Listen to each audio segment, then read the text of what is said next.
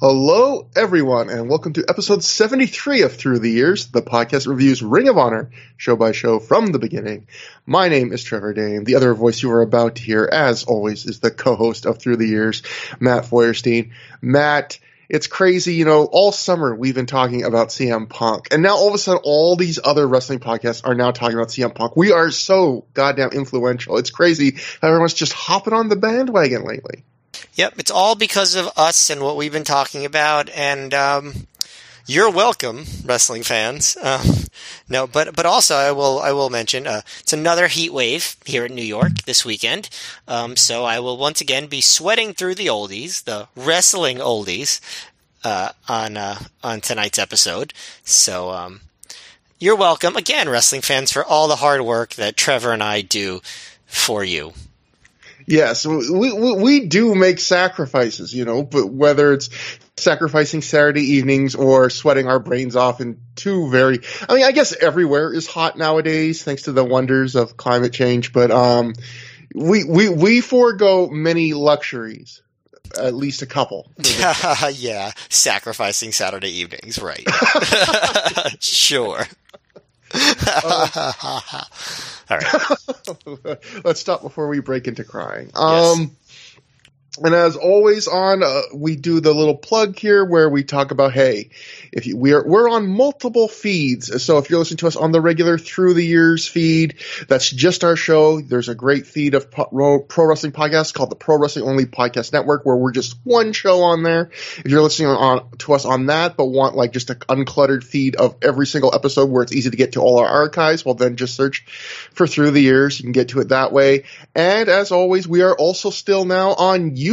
Our episodes get uploaded there, and I see, Matt, we now have like 4 new subscribers. I just got in our show email. It said something like late in the last week or month, 900 and something minutes have been listened to. So now there are like we've grown from like one person that listens via YouTube to 4. Matt, it's a 400% growth. It is truly the Uest of tubes. I appreciate all of our YouTube listeners. I'm still not going to post any video content at all along with these episodes. So if that's what you're waiting for, keep waiting, suckers.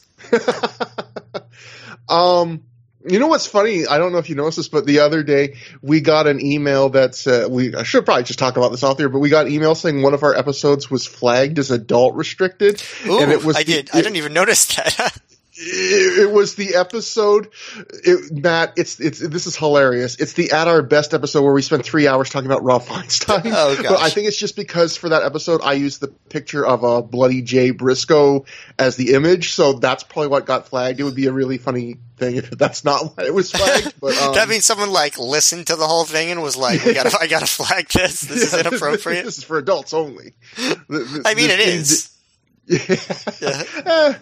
You know what? I would say it's PG-13. You know, you want to let your kid get introduced to the World of Wrestling podcast. Let them listen to 3 hours about business turmoil and like accusations of underage sex. And 6 hours is what the length of that episode. And if you want but only 3 hours are about that. 3 other hours are just good old fashioned Through the Years reviewing. Trevor is trying to corrupt your children. Don't let it happen. It's adult restricted. So I guess the one thing we should also mention quickly between the last episode and this episode is we don't talk about wrestler deaths often just because, you know, that's luckily covering through old Ring of Honor. You don't have to cover many wrestler deaths, and not many apply to us, and obviously other shows do a far better job covering career retrospectives, but I guess we should mention quickly Bobby Eaton, who's someone we have covered through the years with the Midnight Express reunion, passed away between the last episode and this episode. Obviously, he did not wrestle for Ring of Honor, but, you know, in the sense, he had an episode dedicated to, a Ring of Honor show dedicated to him in part, and one of the greatest tag wrestlers, I guess, of all, definitely of all time. I mean, one of those guys where you can't really go wrong when you talk about just, like, watch him from pretty much anywhere to at least probably the mid-90s when his body starts breaking down, like just great wrestler. And also a reputation for being one of like the nicest guys in wrestling. Yeah, I mean, I have nothing to add about Bobby Eaton that many others haven't already said better, but obviously one of the greatest of all time. Rest in peace. Yes. And there's actually some news to cover between the last episode and this episode. Some things actually happened. The first thing, Matt, is it's not really huge news. It's just a summary of an interview Samoa Joe did, but there's a few fun little tidbits. From the Pro Wrestling Torch, they had a recap. They wrote, Samoa Joe said he signed with TNA instead of further pursuing a deal with WWE because TNA was, quote, a better fit for me, unquote. Joe told the Wrestling Weekly radio show last week that WWE's travel schedule is not something that fits into his current life, and he is able to work various independent promotions and Ring of Honor. On CM Punk's decision to sign with WWE, Joe said Punk was already working dark matches, so it worked out well for him. Joe was critical of WWE for not allowing wrestlers to wrestle on their own. He believes that the wrestlers can simply wrestle and tell a story, but the story doesn't have to be told by the writers. On dropping the Ring of Honor title to Austin Aries, Joe said it was a welcome relief after lugging the 15-pound belt around for a year. I think it's funny, first off, you know, to Joe criticizing the WWE writing. You know, thank God they finally figured, you know, they fixed that problem, Matt. You know, that was that's a mid-aughts problem that, you know, they've long since figured out. But the other thing was, it is amazing the number of wrestlers, like, that when you ask about, like, oh, how'd you feel to lose this title? How many of them, their response over the years I've read them or heard them say is just, oh, thank God I don't have to plug that fucking thing around with me. Like, there's like, to a lot of wrestlers, there's no romance about being a champ. I mean, some wrestlers, they really care, and some wrestlers, they're just like, thank God I just don't have to carry this thing around on every show I go to now. It could also be a case of just looking on the bright side, too. You know what I mean? Like, well, yeah. You know, I'm sad I'm not the champion anymore, but at least I don't have to carry that damn thing around. Do you think, you know, given what Joe said about the, you know, about not going to WWE, do you think there's any scenario where Joe's career works out better if he goes to WWE at the same time as Punk? Like, obviously, you know, there are things, I think, that there's a level that he could have gotten to that he never did, but do you think that going to WWE would have gotten him there at that time? I doubt it. Here's what I wonder if you agree with this. I think Joe's career, if he came around this time, would have topped out in WWE. Like, if everything broke right for him, would have topped out at Umaga level, like getting a gimmick like that, having a feud with John Cena, like a notable feud, and probably staying down in the mid card for a few years after that and getting eventually released or something. Like, that's, I kind of feel like the size bias would have gotten to him. And look, like, for a lot of wrestlers, that's not a bad run to have, but I think you and I love Samoa Joe so much and believe he is such a talent that still would have been a gross underutilization of his talents. But to me, I feel like that's where, like, that era of WWE, I just have a hard time feeling like he gets any bigger than that, even if everything breaks his way. Here's the one wild card that might make me disagree with you. The only reason that CM Punk got to stay CM Punk and debut on WWE TV as CM Punk is because Paul Heyman was running OVW at this point, and then he was actually given control over a TV show called ECW and was brought in and was able to bring in Punk into OVW as CM Punk, was able to bring him up to ECW as CM Punk. And do you not think it's impossible that Joe would have gotten the same preferential treatment from Heyman, and that would have allowed him to avoid the Umaga-type gimmick? Does that make sense? It is possible, but in a way, part of me wonders if that almost would have hurt him, because I think that's the kind of gimmick Vince McMahon would like to push. You know, like, I think if Paul Heyman pushed Samoa Joe on the ECW brand like Samoa Joe's pushing Ring of Honor, I think eventually when it came time to, like, maybe push him more on the major brands, Vince McMahon would be like, well, I don't want to push this guy in the way they're pushing him. You know, I think what appeals to Vince, as we have seen recently, what appeals to people booking developmental or smaller promotions for in the WWE umbrella, and what appeals to Vince McMahon are two vastly different things. But yes, I agree. But think about what would have happened to Punk if Heyman hadn't been there. Probably would have been given a new character in OVW, right? And probably would not have been brought up to WWE, to the main roster, if at all, with that gimmick.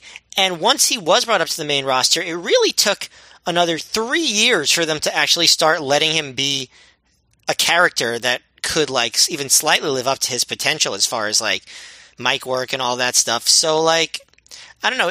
It was, like, Punk got a bunch of lucky breaks. I don't know. I think it's possible that Joe could have gotten some lucky breaks. Now, at the same time, him going to TNA, I think, was good for him in a way. He got to really do some legendary things there. Yeah. Like, that he probably would not have been able to do in WWE for several years. But also might have saved his body a little bit of stress at the same time. I don't know. It's interesting to think about. I don't think it's so cut and dry that he would have been a flop in WWE at that time. I guess that's really what I'm saying. I'm not saying that it definitely would have worked out, but I think that some people take for granted that WWE would have not done anything with him, and I don't take that for granted necessarily because of what I just said. Because of what I just said, yeah. I will say this to your point, Matt, which is Punk and Bryan, like, I never would have guessed they would have reached the heights in WWE that they did. So, like, if I'm wrong about them, it's not hard to imagine that I could have been wrong about Joe if he had gotten signed with them, you know, because I never would have guessed Punk would have been allowed, you know, to get as over as he got in WWE. I never would have guessed that Bryan Danielson would have main evented a WrestleMania, you know, so maybe there is an argument. There was an era. I don't know if I think that era feels like with the NXT news that happened between the last show and this show, like about how they're changing everything there. Like, I feel like that era has passed, but there was a brief wondrous era where it did feel like real great talent could rise further than it had before, even if they had like size deficiencies or weren't the kind of look or background that Vince loved. But. Yeah, and I'll just say this even, like, and, you know, obviously we'll have many or more years to talk about Bryan Danielson, but I'd say saying that he main evented WrestleMania, that, like, almost that understates what he accomplished, right? Like, he was, for a very brief time, the closest thing to, like, a mainstream superstar babyface that the entire American wrestling industry had in the past, like, 20 years. Like, that's, like, you know, I know that sounds like an exaggeration, but, like, you know, go back to the first few months of 2014, like, it was magical, you know? And, like, I don't know, there's just things are possible that you just don't necessarily think are possible in life. And that's a lesson to you all, children. See, now, this is an episode for the kids with those kinds of uplifting messages. That's right. But that actually makes a good transition to my next little news bit from The Observer. Punk was actually already doing some stuff for WWE at this point, even though he was still winding down his Ring of Honor run. The Observer wrote, CM Punk made his TV debut beating OVW wrestler Rob Bagley. He had Mickie James as his manager and gave them an offshoot of the Nitro Molina ring entrance from OVW that never made its way to WWE. I'm told the Punk-James pairing was only a tryout, even though it was taped for television. There were small Ring of Honor and Punk chants. Of course, he didn't wear the Ring of Honor belt. But because most of the crowd had no idea who he was, they were quickly drowned out by loud, boring chants. They also had him change his hair to being jet black with maroon streaks and maroon wrestling trunks. His new look was described as looking like a maroon Larry Zbyszko. His leg drop off the top finisher looked good. So apparently, Matt, now I couldn't find this anywhere else but this one website, and I don't know if I trust this, but I was kind of searching for more information on this match after reading that, and one website claims this was taped for Sunday Night Heat but never aired on Heat because WWE didn't like how it went. It definitely didn't air on Heat. Yeah. I feel very confident using that word definitely, even though I have not checked. But this does have all the hallmarks of like a tryout that didn't stick because, you know, he does not have a long-term pairing with Mickie James. He does not use, I think, you know, certainly by the time he gets to the ECW brand, a top rope leg drop as a finisher. And I don't know if he ever looks, Matt, like a maroon Larry Zbyszko. No, this is definitely where like my whole Heyman thing comes in. Like Heyman had just started being the booker of OVW, I think, pretty shortly before this. And like once Punk actually debuts on OVW TV, he's pretty much just CM Punk. Like he wears more eyeshadow, but like other than that, he's CM Punk. And he basically the main thing he does over that year is in OVW is he has a feud with Bret Albright. And that's pretty much, you know, how he goes. So, but no, Mickie James is never with him. on TV. And yeah, he's not a whole new character. He's CM Punk. I still can't get over maroon Larry's. What color is Larry Zbyszko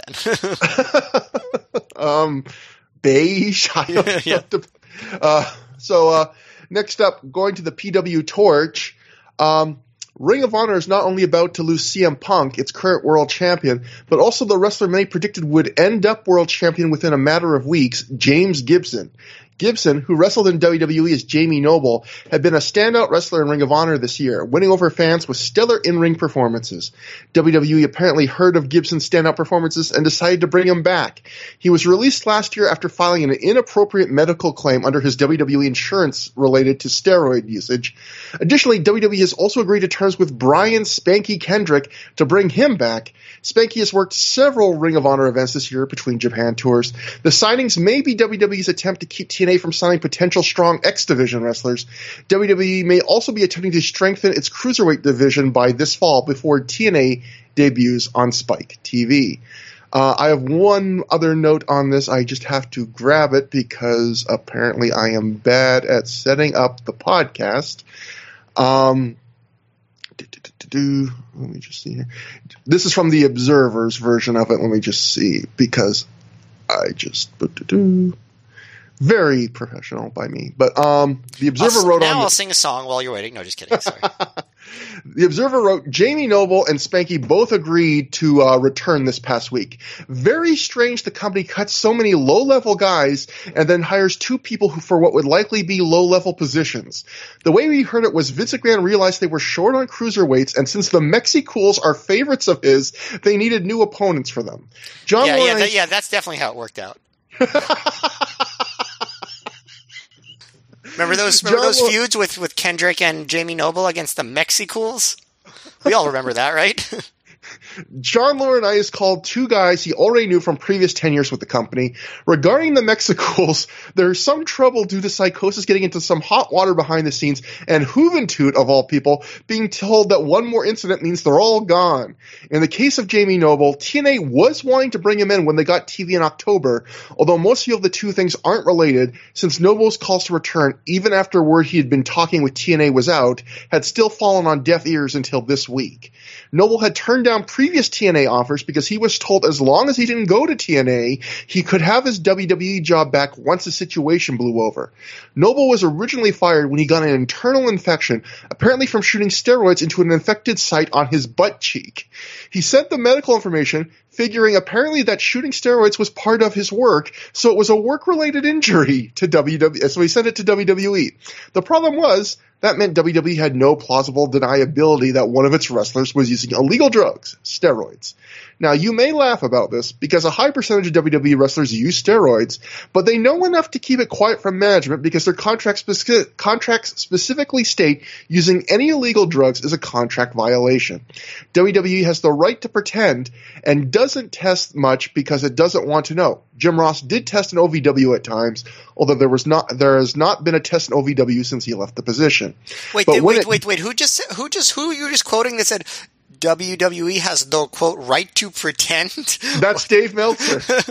Is that a right? What amendment is that? That's the 82nd amendment. I don't. But anyway, but when WWE does know, it has no choice but to act. Basically, the feeling on Noble was always he was a good worker and employee, even though the steroid thing wasn't his only black mark. But it was the only one that got him fired. Spanky quit on his own, and it was always figured he'd go to TNA, but it never happened because he was unwilling to give up his Japanese deal. He was content to work very few indies and save himself for 0-1. When that company shut down, he went to 0-1 Max. Since they are on a much tighter budget, they weren't booking nearly as many foreigners, so his income was way down, and TNA has a hiring freeze unless it's for a major exception until TV starts. So he likely couldn't get a deal there right now. Well, going back, Brian Kendrick has the right to pretend that TNA hired him. His going back kind of surprised me though, because he was so unhappy at the end of his run there. So a lot to unpack there, Matt. Obviously, yeah. So this was, a big story around this time. All of a sudden, everyone was preparing for Punk to leave. All of a sudden, Gibson and Spanky are going to go. Not that Spanky was involved in a major way in 2005. He was kind of just popping in and out between his 0-1 commitments. But yeah, so many things to mention. The right to pretend, Dave's vague comment. I don't always talk about that. That was not the only black mark James Gibson had. More clarification on that story that we mentioned, I think, when James Gibson first came to Ring of Honor and someone helped us. We forgot why he was fired and someone helped. But that was Justin Shapiro who helped. Yes, Justin Shapiro did. And, of course, Dave going into it more detail there, which, again, still a crazy story of James Gibson gets a medical problem injecting steroids and then feels like he should be able to file a claim with WWE and then like, we have to fire you because you just admitted you did steroids. But yeah, it's sad that, I mean, we just talked, Matt, we just talked about about CM Punk and Bryan Danielson succeeding in WWE and whether Joe could or couldn't. I feel like James Gibson and Spanky are the flip side of that coin. You know, it's what happens when everything doesn't break your way in this era, when Paul Heyman isn't in your corner. Yeah, I mean, I bet if Jamie Noble went to OVW and then to ECW, he would have had a better run on the main roster. Yeah, I mean, you know, there was that brief moment where Spanky had a tiniest bit of a push as the Brian Kendrick. You know? And he had that. You know, he was a tag champion with London, so his second run probably ended up getting him more high-profile matches than his first. Remember when London first debuted in 2003, and it was just him and Spanky getting completely destroyed by Brock Lesnar?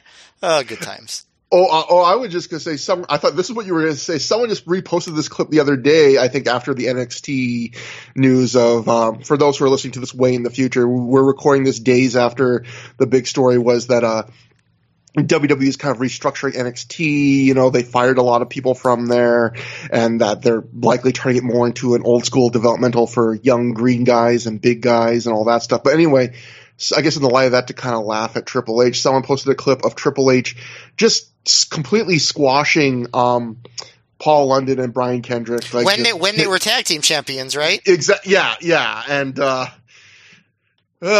yeah, that's what they're going back to. But yeah, it's especially sad when, you know, you got James Gibson on this run, who's probably truthfully saying, you know, this is, you know, some of the best times I've ever had wrestling, and you know, I've gotten to be myself, and this has meant so much to me, and you know, this is where the real wrestling is, and then he's going back, you know, because hey, it's obviously better money, but you know, he's going back to a place where he's not going to be utilized to the best of his abilities, and but we got a few shows left with these two. Yeah, so, hey, you know, I mean, you know, just like on the bright side, like not having to carry that belt around, at least James Gibson got this run in ROH, so you know, the world can look to it and say, like, this is what this guy could have brought to the table if he was given the chance to. Like, because I think without the ROH run, no one really would have known for sure. You know, there was really nowhere else where he was able to have these kinds of high-profile matches in his entire career, right? So, like, so this, I'm sure still he looks back on this ROH run as one of the highlights of his career, at least in terms of in-the-ring stuff. And finally, one last bit before we get to the show. I found another Wade Keller article thing, and I just feel like Wade was really going in some directions with Ray. I do not think I will use my fancy Wade Keller voice that you enjoyed so much, Matt, but I will read. So this is just an excerpt. No, do it. This is just an excerpt from a longer column where Wade during this period wrote a column about basically saying, like, right now there seems to be a lot of pseudo shoots going on and work shoots, because he talked about how, you know, you had the Hulk Hogan, Shawn Michaels, SummerSlam feud at this point, which was building up, you know, some kind of like, you know, Shawn Michaels was clearly not in, you know, part of it was some real feelings probably that he did not love Hulk Hogan, and that was being worked into it. We had the Edge Matt Hardy thing going on, and he also decided to lump in the CM Punk storyline, the Summer of Punk storyline with that. So this is the excerpt of that article where he talks about Ring of Honor. Ring of Honor is attempting to accomplish something similar. Dave Sapolsky and CM Punk seem to be trying to blur the lines, hinting that Punk is refusing to drop the Ring of Honor title before going to WWE. It sounds a lot like the old-style promoting tactic of the foreign villain threatening to take the belt back to his country if he beats the good guy champ. are Sapolsky and Punk attempting to just keep everyone on their toes so no Ring of Honor fans really know the difference between truth and fiction? Or is it an attempt to genuinely fool them because they've grown tired of trying to cater to the vocal know-it-alls who dare second-guess their product? If it's the latter, it has almost no chance of working given the current Ring of Honor fan base. Ring of Honor fans feel a great sense of ownership of the promotion. Ring of Honor events are smaller, more intimate. Fans feel they're more part of a clubhouse than a stadium. Therefore, they don't want to be treated as outsiders or just fans. They want to be respected and told the truth. They also became fans of Ring of Honor because it stood for something different than the higher-budget alternatives with bigger-name wrestlers. Ring of Honor was about clean finishes, world-class work rate, standing ovations for a great sequence, and an unstated handshake agreement with the promoters and wrestlers that they treat their fans with more respect and dignity than Vince McMahon or WCW management had over the years. Sapolsky is now not only trying to play his fans as marks by using old-style means to get heat on heels, but Punk is criticizing fans for their rejecting of that approach, telling them to go watch baseball if they don't like Ring of Honor's evolution. When promoters and wrestlers start telling their audience what they want and act as if they know better than the fans themselves, they're doomed. That said, nobody knows the Ring of Honor fans better than Sapolsky and Punk do. Perhaps they're willing to turn away a few longtime loyalists if they feel it's necessary to change up the style to draw a larger base of fans in the long run. But in the meantime, they shouldn't be offended if the fans who know the most don't eat up the pseudo-shoots in the same way as the mainstream majority of WWE fans. Ring of Honor fans pride themselves on not being suckers. They'll walk away from the promotion first.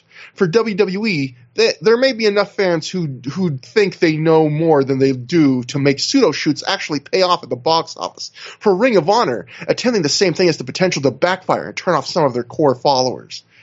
Matt, I mean, I think Wade sometimes at this era of Ring of Honor was just wading deeper into waters he didn't swim in often enough, because I think he's just over-exaggerating a lot of things here. He's exaggerating a lot of things here.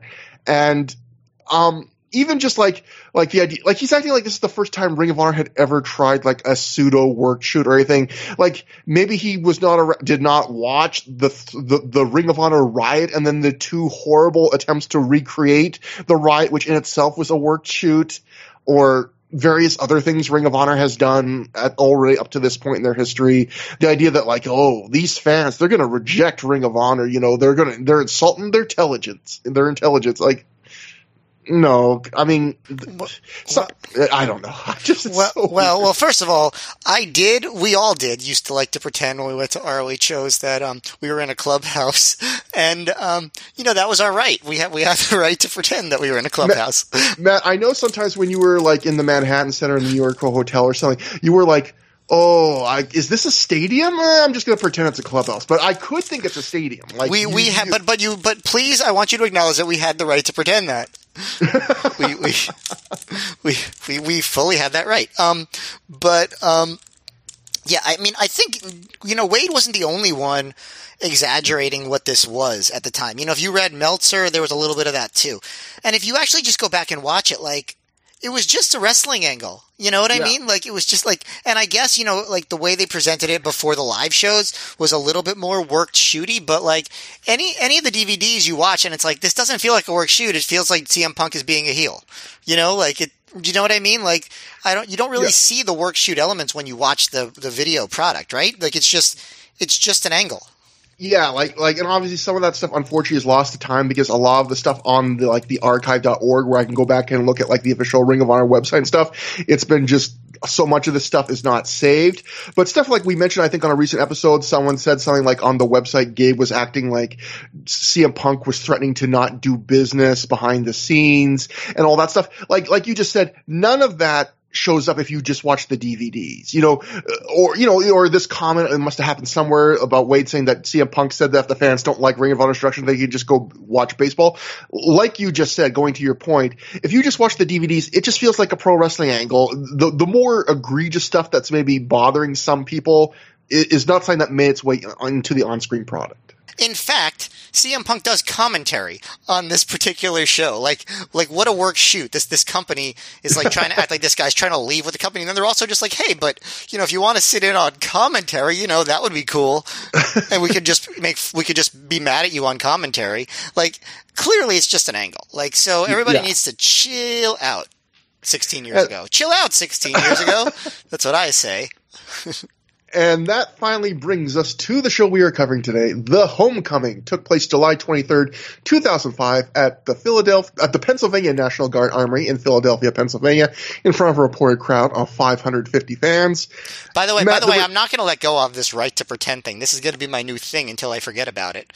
Possibly before the show is over, but possibly not. Yeah, like I get what you're saying, like, too, like I thought it was weird when I was reading that, too, like, WWE has the right to pretend their wrestlers aren't doing steroids. Like, well, if they're kind of aware of it, like, that'd be like if I was aware of a murder, I don't have the right to pretend I didn't see a murder. I have, like, a legal obligation to report the crime. Like, you know. You snitch? No, just kidding.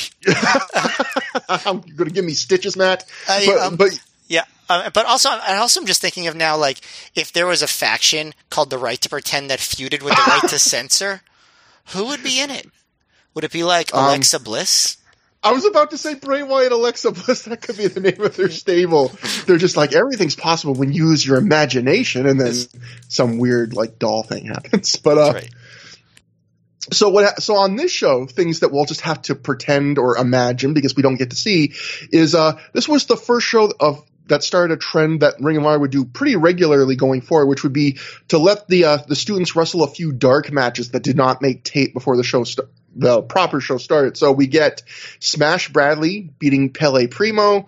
We get Matt Turner and Shane Hagedorn defeating Bobby Dempsey and Derek Dempsey. And we get Davey Andrews defeating Antonio Blanca.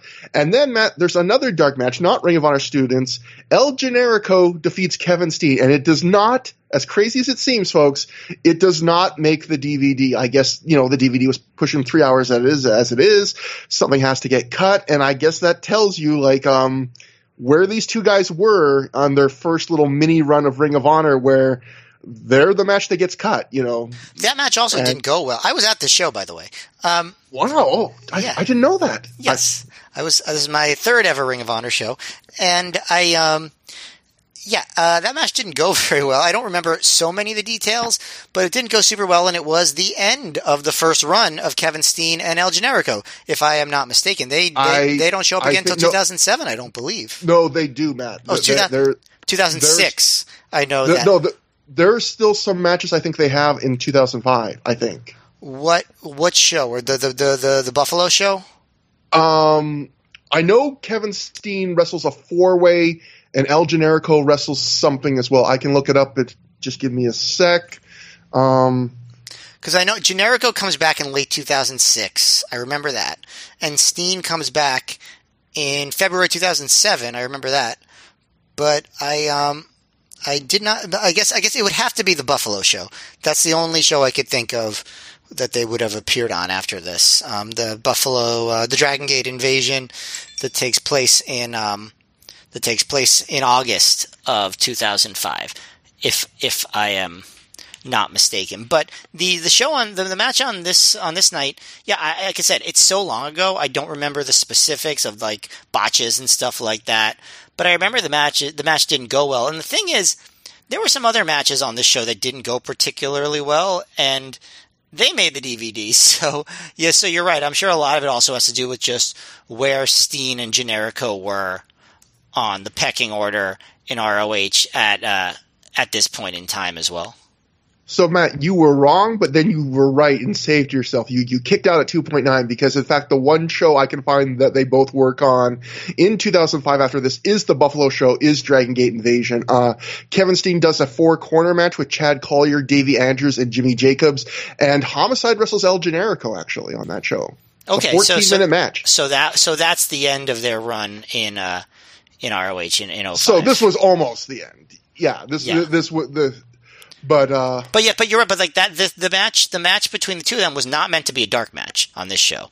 It was, it was part of the main card, and it got cut. And like you said, it did, like the DVD did run long, and these were guys that were not involved in much stuff. But still, you'd think those two against each other would be good enough that you'd squeeze it on there somehow. But they It wasn't their best match against each other, unfortunately. Yeah, it just seems like they were snake bit in a lot of different ways. Like the booking did not help them. Some of their performances did not help them.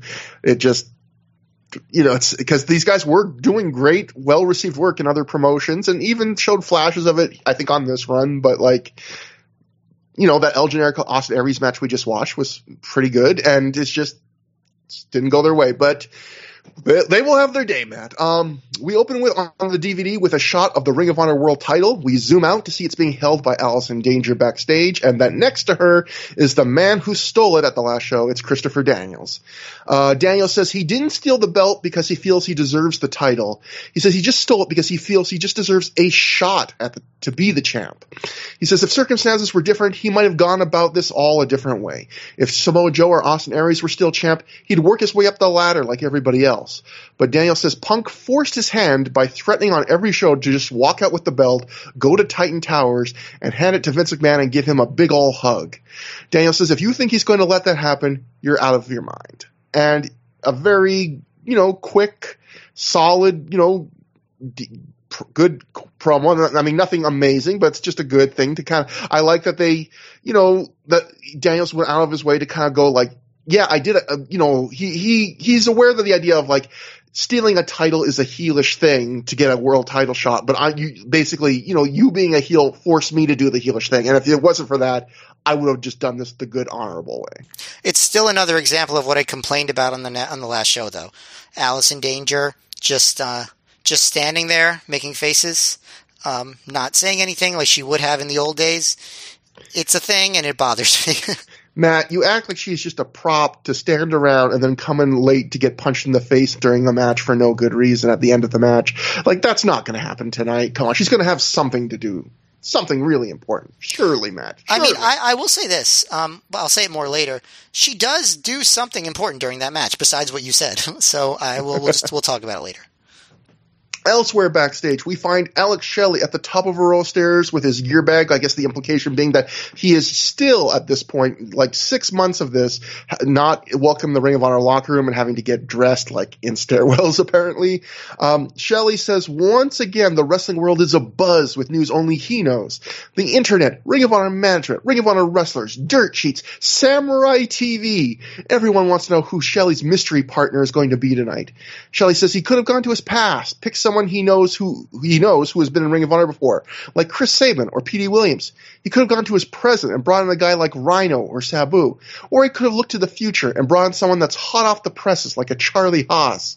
Shelley says, though, if he's learned one thing, loose lips sink ships, and this ship is going to sail. And then the camera pans down to Shelley's shirt, which does in fact say, loose lips sink ships. So I have to think, he got the shirt and then decide I'm going to make a promo out of this. Matt, I think this promo is most notable for the fact that Hot Off the Presses and Charlie Haas were used in the same sentence probably for the first and only time in history. Wow, shots fired at Charlie Haas. Boom, boom. Got you, Charlie. Yeah, I mean, it was a fine promo to get over the storyline that they are going to spend a decent portion of the show focusing on, so... And that brings us to the opening match, a four-corner survival match. Spanky defeated Azrael and Deranged and Nigel McGuinness in 16 minutes, 7 seconds when he pinned Deranged after he hit the sliced bread #2. Matt, I looked this up. This is Azrael's third straight four-corner match. I think it's his fourth four-corner match in his last 5 matches. And in his last 6 matches, he had one singles match apart from those four-corner matches and a 6-way match. So, you know, if Trent Acid was – except he has won none of them. So if Trent Acid was like – remember they briefly did that gimmick in 2004 where he was the king of the multi-man matches? Is like Azrael the – I don't know, the court jester of the multi-man matches where he is just in them all but doesn't win a single one of them? I don't know. Isn't it weird that people remember this as – ROH trying to push Azrael for a little while? Like, clearly that was not what was happening, right? Like, there's no way that you look back on this and it's like, well, yeah, this guy's getting a push. I mean, they broke him out of the tag act, and clearly he was getting used on he was getting to wrestle in these 4-ways more prominent opponents than, you know, I mean, certainly he's in a better spot right now than, say, Dixie, who isn't on the card. But yeah, it's almost like they almost wanted to push him, and then halfway through, after they booked him for the shows, almost decided like, maybe we don't want to push him, so let's just throw him in these matches. Yes, and I do agree. He's in a better position than people who are not booked at all. Yes. I do agree. I know that's a bold take I have, but that if you disagree, of course, you have the right to pretend. But yes. What did you think about the match? I don't want your pretend thoughts. I want your real thoughts about this match. I really thought this match was pretty disappointing. And when I say disappointing, I mean considering like Spanky and Nigel McGuinness were in it. I typically like Deranged when he's in these multi-man matches and has a lot of like shtick going on, and you know, Azrael can do some cool stuff in some of these matches. And I don't know. I just didn't think this match clicked. First of all, we should mention Punk is on commentary, which, like I said, is weird from a storyline perspective. He's leaving with the belt, but also, like, we're going to hire him to do commentary for a few matches. And I believe this is the final show, for the little trivia factoid. I think this is the final show he ever does Ring of Honor commentary for. Yes, and his shtick here is to just be like the most over-the-top heel he's ever been. You know, just clowning on everybody, just like everyone on the roster, you know, saying stuff like, man, if Nigel is your top star when I split, what is ROH going to do? Meanwhile, at a certain point, Nigel does become their top star. But he also says that Spanky will never, ever be a champion in ROH, and that is true.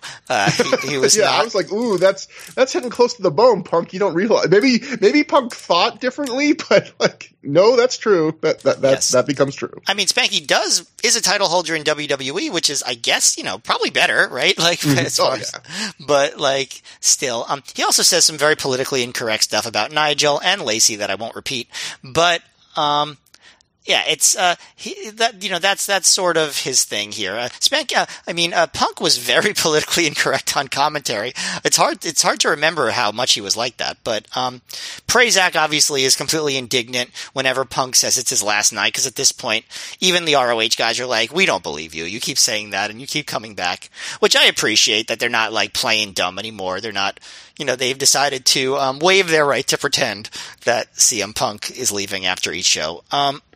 Which I appreciate. But, like, yeah, the match itself just, like, I don't know, there's some good stuff, but, like, you know, like, Deranged and Azrael are methodical, which is not their, against each other, which is not their strong suit. I guess, like, early on when they get in against each other, there's, like, a couple of missed time moments, so Deranged just, like, grabs a headlock, and they, And then they just work slowly for a while, and the crowd is pretty quiet. So, like I mentioned, I was at this show, and this is the third ROH show I was at, and the first two were in like cool, like unique venues. The Supper Club, which was this like nightclub, and then the New Yorker Hotel, which was this ballroom with a chandelier and stuff. And the most intense crowd heat that I can think of in any venue. And I thought every ROH show was just going to be like, have this cool vibe. And like, I grew to love the Philly National Guard Armory, the Pennsylvania National Guard Armory as a venue. But on this night, the first time I went there, I was like, oh, it's a gym. You know, it's just like a sweaty gymnasium. And it felt a lot less impressive, I have to say. Like, I was like, oh, this feels like an indie show. And like I said, I don't have that feeling about that venue now. I ended up really loving the venue. But on this night, it just, you know, it wasn't super packed, and it just didn't have a great atmosphere, especially for these early matches. And you could tell watching this match on DVD that just like people are just not into it. And, you know, they try, you know, they go slow for a while, but they try to do a lot of spots where everyone's picking on Deranged. And, you know, this is another match where it's like Nigel doesn't really wrestle like a heel here. You know, he's chasing Deranged to the back. Everyone is. And like, he's just working a match. Like he's just a guy. Like, it's nobody's really putting their best feet forward. Spanky has a haircut, by the way, like a short haircut. I guess maybe that's WWE related. Like, maybe WWE wanted him to get one because the timing is interesting, right? But otherwise, yeah, there's just not much to the match. Like the final sequence, Deranged hits a springboard DDT, and then they do a Tower of Doom spot where Nigel powerbombs Deranged, who superplexes Azrael into Spanky. And I think that was actually unintentional. I don't think Azrael was supposed to go into Spanky. And then Spanky just pops up, so he doesn't really sell it. Hits the sliced bread on Nigel. Then Azrael hits a Cobra Clutch Cobra Clutch backbreaker on Spanky. Then Derange goes for a West Coast pop, but Azrael tries to reverse that into an electric chair. Spanky stops that with a super kick to Azrael, and then hits the sliced bread on Deranged for the win. That last sequence was all right, but it was the final 45 seconds of the match. The rest of it was just kind of plotting, and the crowd was quiet, and just, I don't know, I just felt it was pretty disappointing. Wasn't smooth, not good crowd reactions. I thought kind of mediocre. I feel like I'm barely above you on this match, but I feel like the difference is I just feel the way about this match I feel about most four corner matches, where it feels like you were expecting something better just based on the talent. But I've seen so many of these four corner matches where the talent was so good, and it just turns out to be a match of this quality of a 2 3/4 star match. Yeah, I think I would rate this way lower than that. Oh wow! See, I think 1 star, 1.5 stars maybe. Wow! See, I think the action is decent here. It's just it doesn't really. I wrote in my notes, I think, the same thing I write for a lot of these four corner matches, which is it's decent action that doesn't really go anywhere. There's a couple dives, there's a scrambling and somewhat exciting and sloppy four guys in the ring doing stuff at the finish section, and as always with these matches, I almost always come away from a match with this kind of lineup saying, I would have rather seen a singles match with any two of these guys than what they gave to me here. This always feels like this is another one of those four ways where it feels like less than the sum of its parts. And before I get to my thoughts on the match, Matt, other than that, I just want to say I am going to clip you saying I really grew to love the Philadelphia National Guard. I'm just going to send that. I'm going to cut out the armory part, and you will be used in military recruitment videos. Oh, man. You ads. Matt Feuerstein says, I really grew to love the Philadelphia National Guard. Going to ruin my Twitter left credibility? Is that what you're going to do? Enroll today, folks. But so – Yeah, there was a little bit of sloppiness. You mentioned some of the highlights. There was I did like Deranged did a couple cool satellite head scissor spots. There was one where he does the satellite head scissor, but he kind of turns it into a submission where he's kind of clamped around the guy's head and grabbing an arm or something. And then Azrael spins him around in the other direction and then drops him into a backbreaker, which I thought was kind of neat. Spanky sells it, gets his leg worked on. He sells it decently. He does a stinger splash, which it was just, hey, Spanky doing a stinger splash. I guess my biggest takeaway from this match, well, one, Nigel barely does anything in this match for the first 10 minutes, which was kind of disappointing because I like Nigel. But also, I guess my biggest takeaway was Deranged is the guy here that, Deranged is almost on his way out of the company, and it felt like this match was all about him. I think just his natural charisma, even though he didn't do necessarily anything special, just within the opening minutes, the match becomes all about, Spanky and Nigel especially, but also Azrael, like you said, chasing him to the back, just desperately wanting to get their hands on him, because he's just so good at being, an annoying little shit. And I just thought, we're fans of Deranged on through the years. There was untapped potential for him either in Ring of Honor or somewhere else, because he did have a good charisma that I think could have worked in a lot of different ways in a lot of different places. And again, the fact that he's in a match with this level of talent, not getting a push, and somehow it still felt like he was the focus of the match. I think that says something for him. And Matt, my favorite highlight of this match, though, my last note is there is a moment. This should tell you the quality of this match, and this is my favorite spot.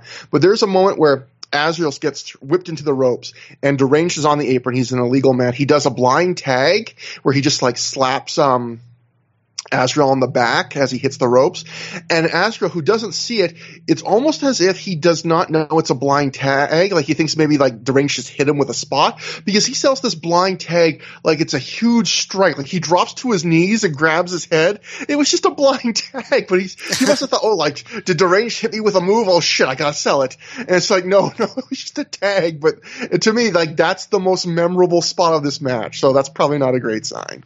No, it is not. So next we cut to something that was memorable for not good reasons. We cut to Gary Michael Capetta in the ring. He tells us he needs to address the controversy regarding Prince Nana's recent treatment of Jay Chung, and he says he has a ruling from Ring of Honor to tell him about. So Nana and Jade at this point come to the ring. Nana's in a fancy new sparkly sequin-covered jacket with a big butterfly on the back. Very, very fancy. I don't know why there's a butterfly on it, but there is. Gary tells Nana that his actions towards Jade are disgusting, and Ring of Honor agrees with him. From this moment on, Nana cannot pull her hair, he can't tug her around by the arm, and he can't physically abuse her in any way, which you would hope would just have been allowed to begin with. This gets some cheers in the crowd, but also some boos, which, tugging my collar there. Gary says if Nana does not abide by this, the entire embassy will be fired from Ring of Honor. Nana calls Gary an old douchebag, but says he will abide by these new rules. Nana then tells Jade that he made her who she is, but if she wants to leave a legacy that is going to build with the embassy, she can go back to Thailand, where she's from, which I thought was weird because Nana already said on a different show that she actually was from Vietnam, so Nana can't even remember his fake storyline. Anyway, Nana asks her if she wants to go back to a little hutch where she's a babysitter to her mom's 11 other kids. Nana says he'll buy her a ticket if that's what she wants. Jay grabs the mic and she says, he's right. Things at home are really bad and I'll stay with the embassy. And then the fans actually cheer this. They like that she's going to stay with Nana. Nana says she did the right thing and he touches her cheek. He then brings out Killer Cruel, who has a piece of clothing for her that will cover her from head to toe so no one can see her body. And this draws boos from the crowd. They don't like this. This got the most boos of anything that was happened in this segment was when they covered her up.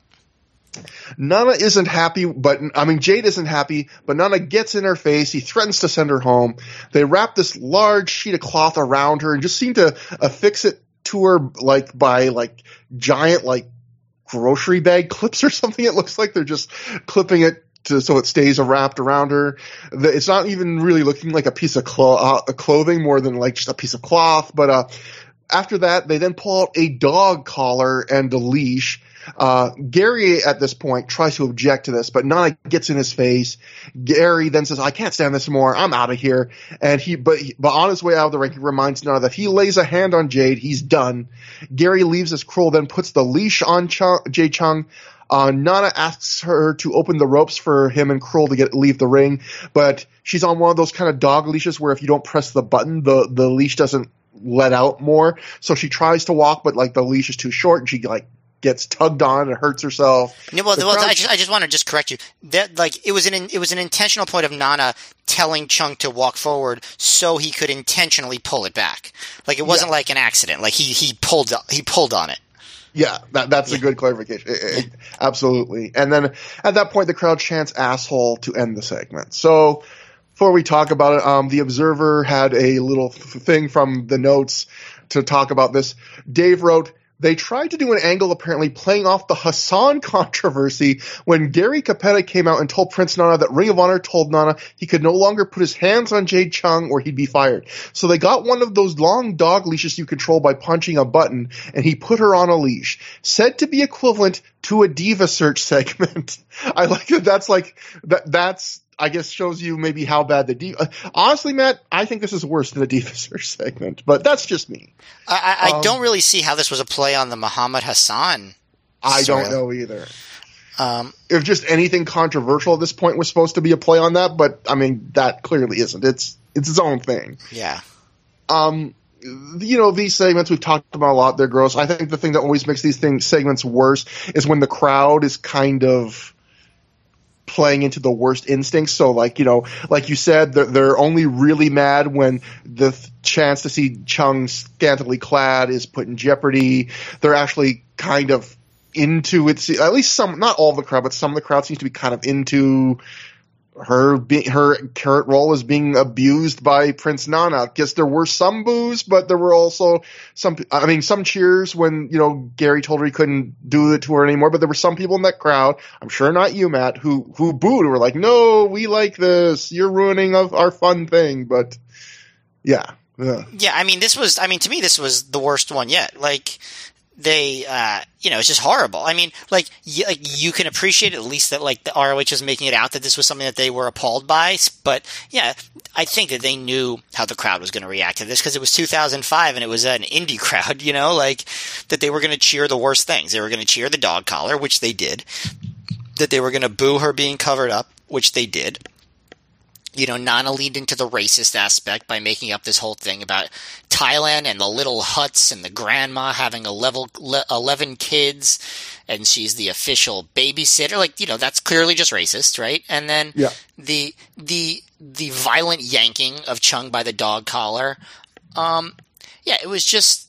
And then, like you said, the crowd reaction. And Nana says these gross things, like he says, like, ROH officials won't let me be the lion that I am with my ladies. And he calls Jae Chung a little girl as Mike Krul covers her up, and, you know, calls the leash the royal leash. Like, it's just like, yeah, it's. I mean. Yeah, at the end he gets an asshole chant at the very least. You know, like one minor saving grace, but like, yeah. It's, I mean, you know, you described it. That says it all. Like, it was horrible. Can't wait for this whole thing to be over. Yeah, I mean, we've talked about this kind of stuff so much. I'm sure we'll talk about it again in the future. So I guess let's just move on. We got other things to talk about on this show. The Ring of Honor Tag Team Title match. BJ Whitmer and Jimmy Jacobs regained the Ring of Honor Tag Team titles when they defeated the Carnage Crew of Loke and DeVito in 9 minutes, 22 seconds when Whitmer pinned DeVito after a powerbomb, super Contra Code combo. The weird thing I thought at first was this started with Jimmy Jacobs and Whitmer jumping the Carnage Crew from behind when they were like just posing in their entrance, which I felt like it's kind of a heel move. But yet when you watch how the matches worked, it's the Carnage Crew that's doing the heel stuff. Like, they're kind of yelling at the crowd. They're breaking up like runs of offense with eye gouges. So I thought that was a little bit weird. It's not like, you know, the Carnage Crew had really wronged them in any way other than just they beat them for the tag titles, but they didn't cheat to do it, I don't think. As for the match, so in a lot of ways, I felt like it was kind of similar to the first match in the sense where I felt like to Whitmer and Jacobs, they were wrestling just like a standard undercard tag match. It wasn't that special, but I felt like there was a handful of spots from the Carnage Crew where you could tell they were really going all out because this was their big moment. So like there's things they broke out that you either don't see from them or rarely see. So like we get a superplex flying elbow drop combo where one does a superplex, one does a flying elbow drop. Loke does a goddamn like senton bomb, the friggin' forward flip, which I thought was impressive. You know, with he's back to having gained some weight.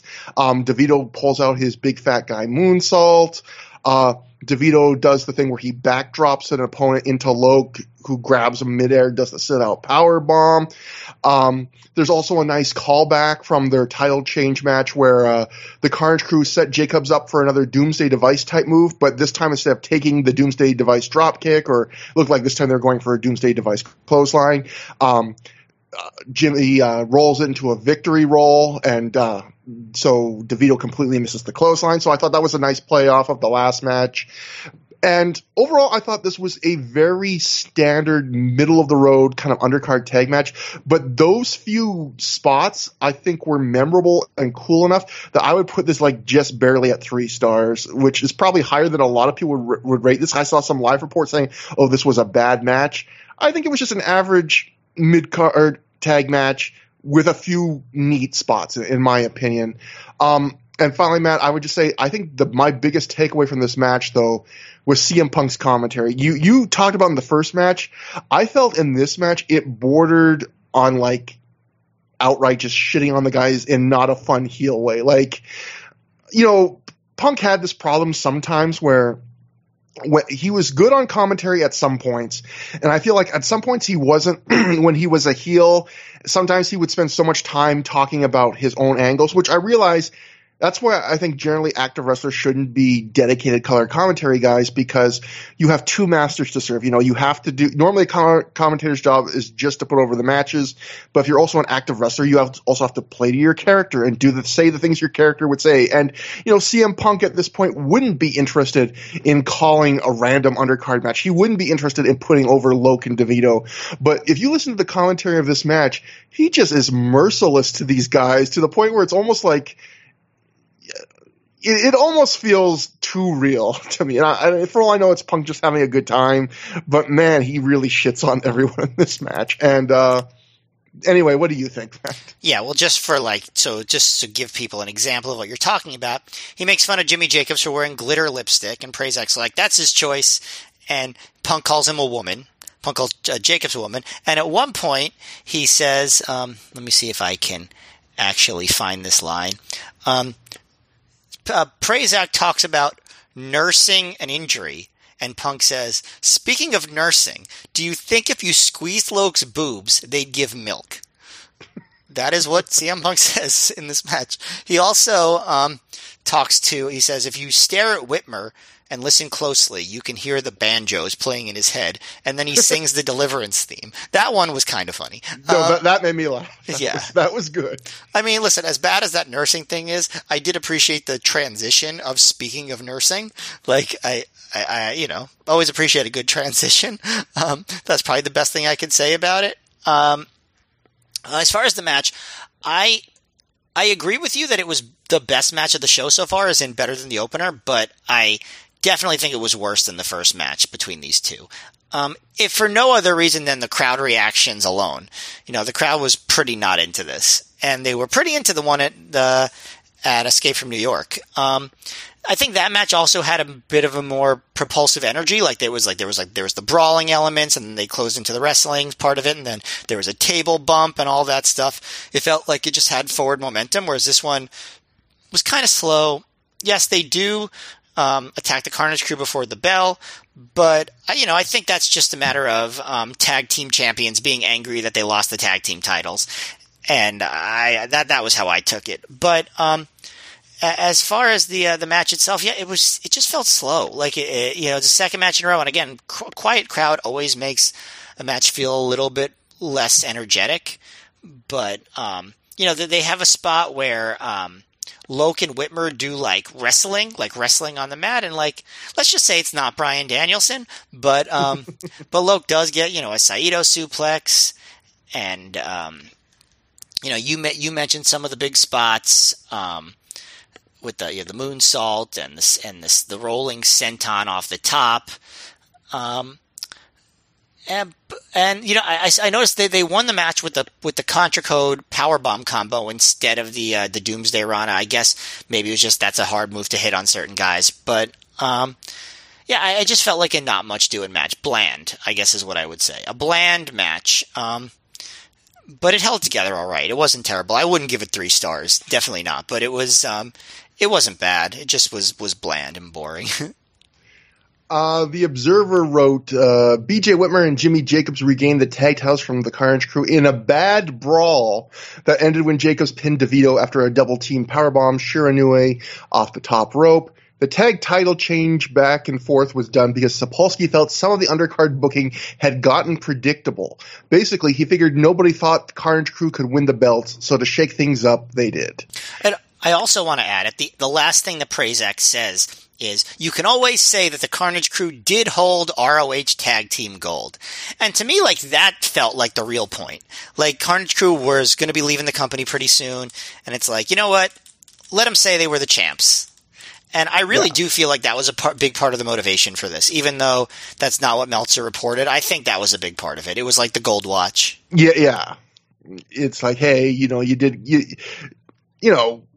thank you for your service. You know, Loke worked backstage, I think, helping out a lot, you know, so, you know, give them a little thank you quickly. And at this point, the tag titles were not very important, so you could afford to just kind of, you know, you couldn't afford to do that with like the world title, but with the tag titles, you can give someone this quick little thing. And I think the Carnage Crew should have had a brief run with the world title at this point. Loke with the pure title, DeVito with the world title. Exactly.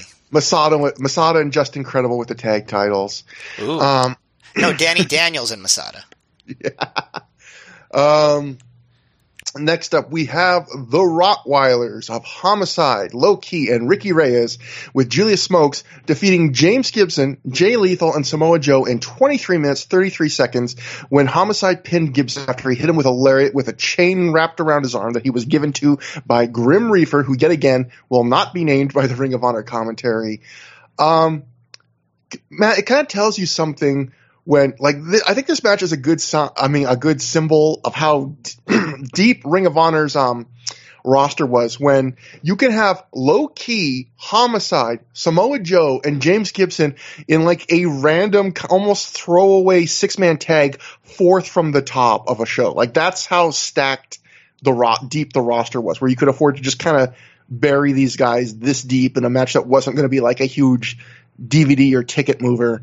But what do you think about the actual match that happened? Some people I saw in live reports thought this was the best match of the entire show. What would you say? Well, I mean, to be fair, one of the matches higher on the card than this. One of the participants was Fast Eddie, I'm just saying.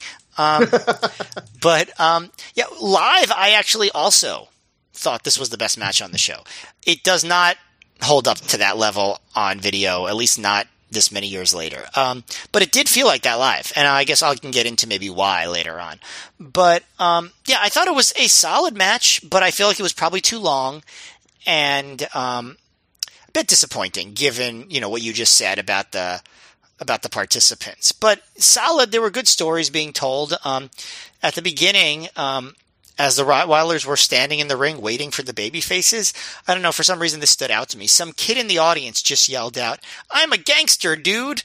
I don't know why I found that so funny, but that you can, if you watch this match on DVD, you will hear the kid say that. Go back and watch it if you missed it, Trevor.